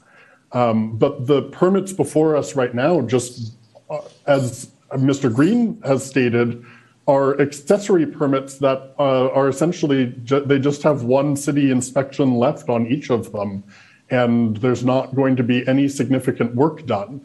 So I just don't think that it's a great solution unless we want to revisit the jurisdiction request. Um, but I, I just don't think it's a particularly good uh, solution going forward with putting conditions on these two permits. Mr. Lopez? Uh, I'll, I'll yield the floor. Okay, Mr. Trasvina? Th- uh, Thank you, um, colleagues. Uh, I highly respect the rights of property owners, and I do, I did hear Mr. Germano uh, express extreme concern that the tenants may not leave at the end of the Ellis Act period. Uh, I would be, so, so that remains an issue un- unrelated or tangentially, I would say, related to, to this matter. Uh, so I would say two things in terms of, uh, and again, based upon not my own sympathies or et cetera on, on or, or larger issues of landlords and tenants and owners and, and, this, and the character of San Francisco, the deputy city attorney has said we have authority over these two permits. I would be, and, and, and President Swig uh, seems interested in, in exploring some reasonable conditions um, that would provide some relief. I would suggest that we could uh, put a put as a limitation on the permits suspension of activity under the permits until the end date of the Ellis Act uh, tenancy. Therefore, presumably, if uh, the, the, the, the work could continue because Mr. Germano apparently is nowhere near occupying the unit. The other unit is vacant. Um, I assume you can't sell the unit while they're occupying it. So that it would minimize the impact on Mr. Germano. It would give him some greater assurance that the tenants would leave on the date that he expects them to leave. Uh, so I would I would suggest that, uh, and uh, I have another uh, point on this in, in, in, in, in, I guess, in response to uh, Commissioner Lundberg and, and, and Commissioner Lopez, and that is that on the other, on the earlier matter of the building permit, I, I, I would like some, as a new member, still a new member, I'd like some education as to whether the absence of passing a motion keeps it before us. We did not pass a motion to act on, on, the, on, on that matter. Uh, if it is still properly before us, uh, I would, I would, uh, and, and if having that permit before us on reconsideration would enable us to provide relief, then I would be prepared to uh, change my earlier vote and, or, ha- or have, or, or, or approve uh, a reconsideration uh, motion uh, if one were properly before us. That would be a question for the city attorney. Yeah, I've never seen that. I mean, it was, it was voted on, it, the, the vote failed, and so the, in effect, the request was denied. I, Can I you just, I comment on don't think Mr. there's anything in the rules that addresses what you're proposing, It- and I've never seen it. Is there a motion, uh, would a motion to reconsider that motion be in order? I would, yeah. Mr. Givner, can you give a legal comment? I'll give another comment. I would defer to the executive director as the parliamentarian of the body, but happy to also look on the side at the at the rules and see what we can come up with collectively in terms of answering those questions. Uh, my comment on that is that uh, we uh, we made our bed, now we have to sleep in it. Uh, it's number one. Uh, but number two, um, we do this. We have just blown open. Uh, we basically opened Pandora's box, and the, everybody's going to be standing out that door saying, "I want you to review, and I, I want a new vote," because that's that that would be a very very dangerous precedent for this body. Uh, I we we have we we took a vote. Uh, the motion uh, to accept jurisdiction was denied, and uh, and we, that's it from from my experience. And and the con and and if we did that again, I think the consequences would be whew, very very very difficult. What I would like to ask Mr. Green before he falls asleep. I'm just kidding. C- Could you step to the mic, please?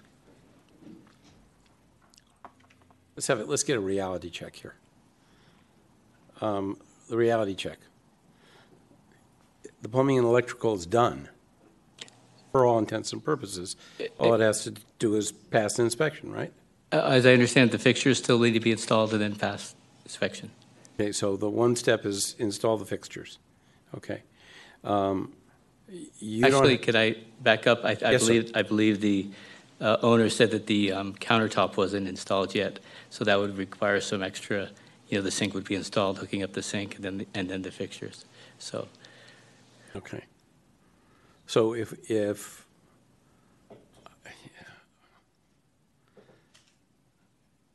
you know, I, I, uh, I, I, I'm trying to f- figure out whether we're too late to the game on, on, on this and the major disruption. We can't touch painting, right? n- no permit required for painting. Right. We can't touch flooring. Uh, No. Okay, so what we can touch is exactly what you said, which is uh, a countertop being installed, and we can't touch uh, cabinets being reinstalled and reattached. Well, that's part of this building permit. uh, um, That's removing- the, bu- the building permit, but Yeah. we've already, Oh, sorry, you're, you're right. There's nothing, that- we're just, we're just talking about plumbing. plumbing and electrical. So we can't touch the paint, we can't touch the floor, the installation of the cabinetry is not touchable. We're talking about the installation of a sink or sinks, I'm not sure, and, uh, and the, the installations of utilities or accessories which need to be attached to utilities. But it, it does sound to me like all the loud work, the drilling and stuff like that, that is complete. It, it is basically the Uh, finished work being done. And, and, and that's my problem here, is that we're a little late to the, little late to the game in that the, the, the intrusive noise um, has already been done. And what we would be doing if we got in the way of a permit which is properly issued on, because we think that it's intrusive in creating a disruption to a, a tenant, is, uh, I, I'm, I'm uncomfortable with that. I'm uncomfortable with that, because I think the damage has been done already, and we're kind of like, uh, you did, you acted badly, and now you're going to pay for it because we're going to, we're going to stall the installation of the, uh, that doesn't, that really doesn't. And, and the proper, and the permit was properly issued. There's no testimony that the permit wasn't properly issued. Uh, They were both issued properly. They were both issued properly. That's what we're here for. Uh, Again, the ghost of Ann Lazarus is sitting on my shoulder and say, stick to the issue, Rick. Was the permit properly issued? And I don't see, I, I see all the other stuff. I see the paint smell, I hear the noise, I see the trucks and all that. But what, and I, I, I hear the, the other comments that we've discussed about renters and owners. Uh, But in the, to the issue, was the permit properly issued? The permit was properly issued. All the other stuff we have to put aside. That's the- what the ghost of Ann Lazarus sitting on my shoulder is telling me in my ear. Well, i- i- if And- I. And you replaced her, so. I- I- If I may, President Swig, I fully respect the ghost of Ann Lazarus. I fully respect uh, your experience and your judgment and, Yeah. and, and all that you have taught me and guided me, and I think guided, guided all of us in the public. However, I, this is why I've asked the deputy city attorney, do we have the ability to consider on a properly, properly granted permit, the conduct of the permit holder, the, based upon the activities carrying out the permit? And he is, uh, he, uh, he told you yes, he told me yes, and I believe, based on that, I believe we have the ability to consider that. It perhaps may be mismatched between the bill, among the building permit, the electrical permit, and the plumbing permit. But I also want to say that it is uh, a very widely accepted under Robert's Rules of Order, at least, a motion to reconsider. And a motion to reconsider can be made by someone on the winning side of the original motion.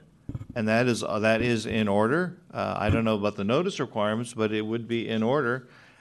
And only if we actually move to reconsider and granted a reconsideration would the line start, would, would, would people be able to try to push that on us in other cases? May we hear from our, our herders? Sure, thank you. Um, the so neither the board's rules nor the the applicable code section speak specifically to reconsideration, but the board's rules do provide that in the discretion of the president of the board, Robert's rules can be applied to parliamentary questions that come up during a meeting. Um, and as Commissioner Trasvina mentioned, Robert's rules do provide for a motion to reconsider at the same meeting. Uh, so if, in your discretion as the president, you want you decide to apply Robert's rules at this meeting, there could be a motion to to reconsider the the previous motion on the on the jurisdiction request. I understand that that is not some that's not a motion that is typically uh, considered at at Board of Appeals meetings. I don't have the experience to know whether it's ever come up before, uh, but that's the way the rules read. And. um, As the permit holder, may I Can just you say put- something No, quickly? No, sorry. Sorry for being curt and seemingly rude, but that's, you can't interrupt at this point, sorry. Um, So, Mr. Givner, uh, without, um, eh, how would the president do that if the president doesn't want to act arbitrarily and dismiss the feelings of his fellow commissioners? Do I go around the, uh, the room and uh, ask each of these commissioners whether they would take offense with, uh, th- they have a feeling one way or the other, so that I can, it would help me to uh, make a decision, or, uh, or does that require a notice? I'm being very sensitive to all the, you know, the other things that go around us when, you know, with regard to ethics, sunshine, and all the other things that we are trained and taught about to, as, as acting appropriately on this panel. So your advice on that, please. Sure. This is this is within your discretion. So there are a few different options. You could uh, you could have a discussion about whether to invoke Robert's rules and potentially take a, a motion to reconsider. Um, you could uh, determine that you'd like to at least use Robert's rules here, and then have the the board discuss whether anyone wants to to make that motion um, or how people would feel about about making the motion. Or, of course, in your discretion, you could de- de- determine that a motion to reconsider is simply not appropriate in this in this matter because it's your authority under the board's rules. I think I know Mr. Trasvina's point of view. Uh, I'd like to ask Mr. Lopez's point of view, and then I will go to uh, the two commissioners who are virtual.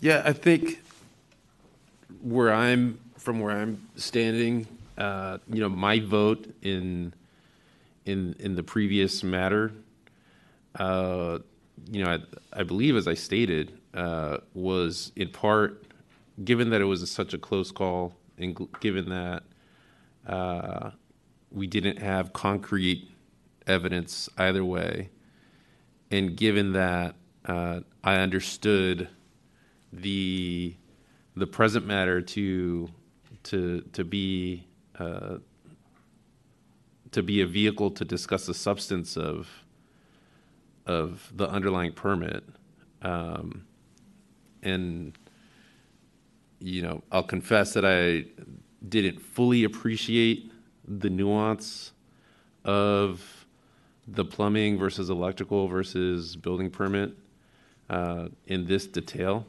uh, in this level of detail at the time. Uh, but having the benefit of what's been presented now, if I had known that then, that we'd be foreclosed from engaging with uh, the full substance of the matter, I do think I would have uh, sided with the appellants in that jurisdiction request. And my my my feeling with respect to uh, creating problematic precedent is is that we uh, we're talking about a, a, meeting and a calendar where we had uh, two separate but somewhat related you know matters in the same meeting, and so I think the risk of having this create problematic precedent for us is relatively low uh, because we have uh, you know this unique circumstance where we had, you know, one, uh, you know, kind of threshold jurisdiction focused uh, question for one permit, substantive questions on related but separate permits. Within that, you know, that collection of, of circumstances, I'm, I'm not worried about this coming up every other meeting. Uh, we don't we don't often have, you know, the the the just that cluster of of matters uh, before us very often, and uh, and yeah, I think from my perspective it would be given that we're still within the meeting that we didn't have a final vote on the first question. I do think it'd be appropriate to revisit that to to to discuss Robert's rules. Right, and to to uh, to entertain a potential motion to reconsider. Okay, uh, Commissioner Eppler, please comments. Um, yes, um, I you know largely agree uh, with uh, Vice President Lopez on this, um, particularly with regards to the likelihood that this particular issue comes before us again with any frequency. Um, we are within the meeting in which the matter was considered and now um, wanting to try to reconsider it. Um, I think it's in our you know usual line of incentives to act with finality um, and if there is a mechanism where um, we discover that perhaps we made a mistake and we have the ability to revisit it, then it seems like you know that is something that we should avail ourselves of in those rare circumstances when it happens. Um, I, you know, this is entirely self-initiated. Uh, I don't think we have to worry about the the appellants or other parties, you know, constantly raising this issue. This is wholly within you know our our, our power as a body to do and to initiate and and and what's more, not even our power, but the power of the president of, of the board, and so it's even more limited than the whole the five of us. And so, you know, I um, I voted for jurisdiction the first time, so I, I think I'm, I'm, clear on where I would fall on that. But um, I, I, do think that this is something that, uh, considering the Roberts rules, uh, is something that we should do at this time. Commissioner Lundberg.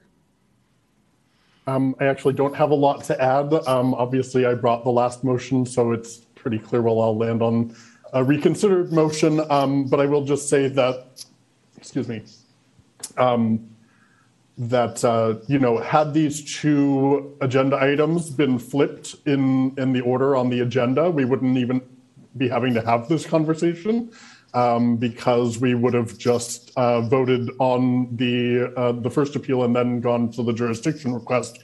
It happened, you know, the way it happened, but um, you know, I think ultimately that kind of came down to chance uh, at the end of the day, um, and uh, I, I, I certainly uh,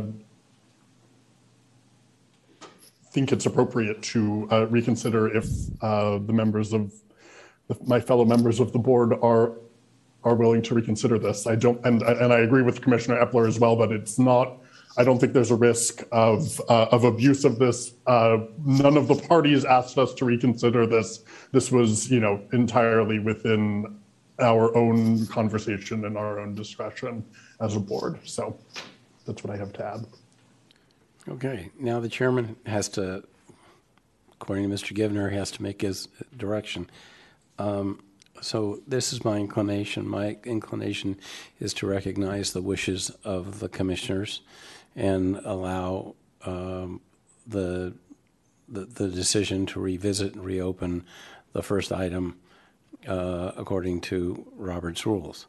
Uh, with regard to the subject at hand, I think it is appropriate uh, and to and and I I'd like to, Mr. Givner, I need your your attention on this, because um, now we're in delicate territory. Um, what I see is these permits were properly issued, um, and what we're going to do is not. Uh, what I I think the appropriate thing to do, given that we're going to pay attention to Robert's rules. Uh, I have a sense that in that discussion we are going to entertain another motion that might reverse our action on the, the previous item. And so in that case, what I would do is a call of the chair uh, to postpone a decision on the second item and to revisit the second item at the time that the first item is reconsidered under the anticipation of a jurisdiction, acceptance of a jurisdiction request. Is, is that appropriate? That that all sounds correct to me. The the the board will be taking would be taking a few different actions. The first action would be a motion to reconsider, and if the board passes that motion, as it sounds like it will, uh, then you would determine make a determination on the jurisdiction request, uh, and if the board grants the jurisdiction request, that appeal still has yet to be filed. Um, and then on the, the appeals that are pending here regarding the plumbing and electrical, the board could continue those items to line up with the, the uh, building permit appeal um, that, that will be, that would then be filed down the road. Okay, let me ask you one further question, because I want to make sure that we don't get ourselves sup- surprised. Um, And uh, my fellow commissioner, this comes from history of experience, um, not a point of view, just want to make sure we're covering all bases. Um, There's the assumption, if we, if we reopen the discussion on the jurisdiction request and we take jurisdiction, that indeed an appeal is filed. That's what we're assuming, correct? You just said it, correct? That's right. I, I based that on the, on the appellant's statement. So, what happens if we allow a jurisdiction request to be recognized and crickets? There's no, there's no action taken. Then I'm, uh, uh, we're sitting out there with a call of a chair tied to an assumption that never happens. The gentleman who owns the building, who's sitting at the point where there's been significant activity at the building, and basically it's installed the dishwasher. I, I know that, don't know this to be true, but you know it's close. Install the dishwasher and, and install the the sink in the kitchen, and you're done. This person is held out held out there in in perpetuity, and the call of the chair is really quite in, is tied to something that is not ever going to happen. At, at which point, that is a manifest injustice. The, sorry, I apologize. Don't mean to step in. Yeah, help me. Okay. The board's rules of order provide that if the board does grant a jurisdiction request, the, the appeal must be filed within five days.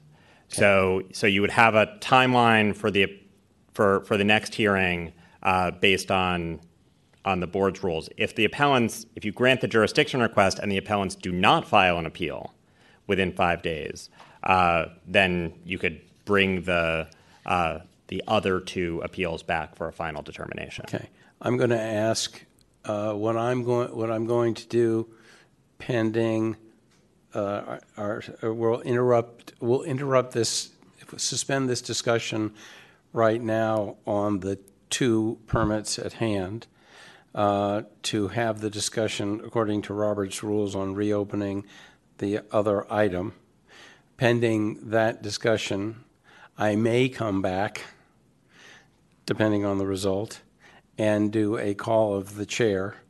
And I would ask that the executive director uh, please uh, put her, her head together with yours to make sure that that issue is covered uh, with the appropriate motion that she might suggest to me so that uh, that this is not a never-ending story and that the building owner is not subjected to the never-ending story and not does not suffer a manifest injustice. Is that okay? So, uh, the, the the president uh, i- i- uh, therefore says that we are going to uh, recognize Robert's rules, and that I will open it for discussion uh, to uh, on the on the previous action taken earlier this evening. Uh, with uh, Mr. Trasvina, would you like to open that discussion since you seem to be the the, the proponent? Uh, Thank you, President Swig. Before I make the motion, I want to express my gratitude for the way in which you have laid out, not only for me and for my colleagues, but for the public and the, and the, and, and, and the parties here, what the values are, what the factors are, what the risks are, and what the appropriate process forward is. And again, as, as the deputy city attorney said, it is, it is within your discretion. And I greatly appreciate your accommodating my concerns and hearing from, from our colleagues. Uh, and uh, based upon uh, where we've gone in the last 20 minutes or so, I, and if we're now back on the uh, original uh, jurisdiction question, I would move to reconsider the previous vote uh, that I was in the majority to the, the the previous vote, which failed um, granting the uh, jurisdiction. Okay, so we have, well, is there any, is there any public, com- are we having a discussion or is that the motion on the table to reconsider Would it? any, would any uh, c- commissioners like to raise any further uh, discussion on what is the potential motion put forth by Commissioner Trasvina? Uh, The two At this commissioner- point, yeah, we're just having a motion to reconsider, Re- or To to see if recons, we're going to even revisit the jurisdiction request. right. Correct. So um, do I have any, I'm looking at the, the two commissioners who are not here. Uh, Anything further to add to Mr. Trasvina's point of view? No. Hearing none. Um, Mr. Lopez, have you anything to add to, Is this subject to public comment? Uh, to Mr. Trasvina's point of view? Okay. s- Nope. So we have a motion from Commissioner Trasvina to reconsider item number six, jurisdiction request number 22-7. On that motion, Vice President Lopez, Aye. Commissioner Lemberg, Aye. Commissioner Eppler, Aye. President Swig. Yep. Okay, so we have the vote to reconsider it. Um, At this point, then we would just take another vote, and I would like to remind the commissioners that the sole issue before you is, did the city intentionally or inadvertently cause the requester to be late in filing the appeal? Because I heard some discussion about conditions on the property, et cetera, but the, the narrow uh, scope that you need to be voting on is the city's actions. So do we have a motion? Do we have a motion?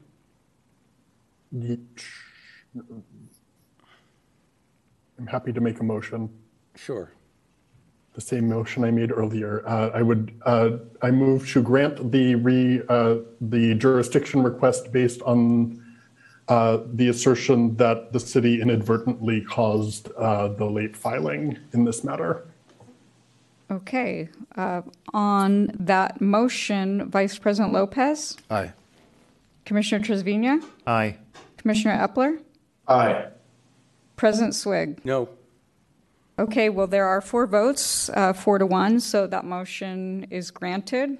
So at this point, what we could do, there is a five-day window of time to- for them to file appeal. We could just continue the other two cases to December 7th or 14th, because that's when I would be scheduling this appeal if it comes in.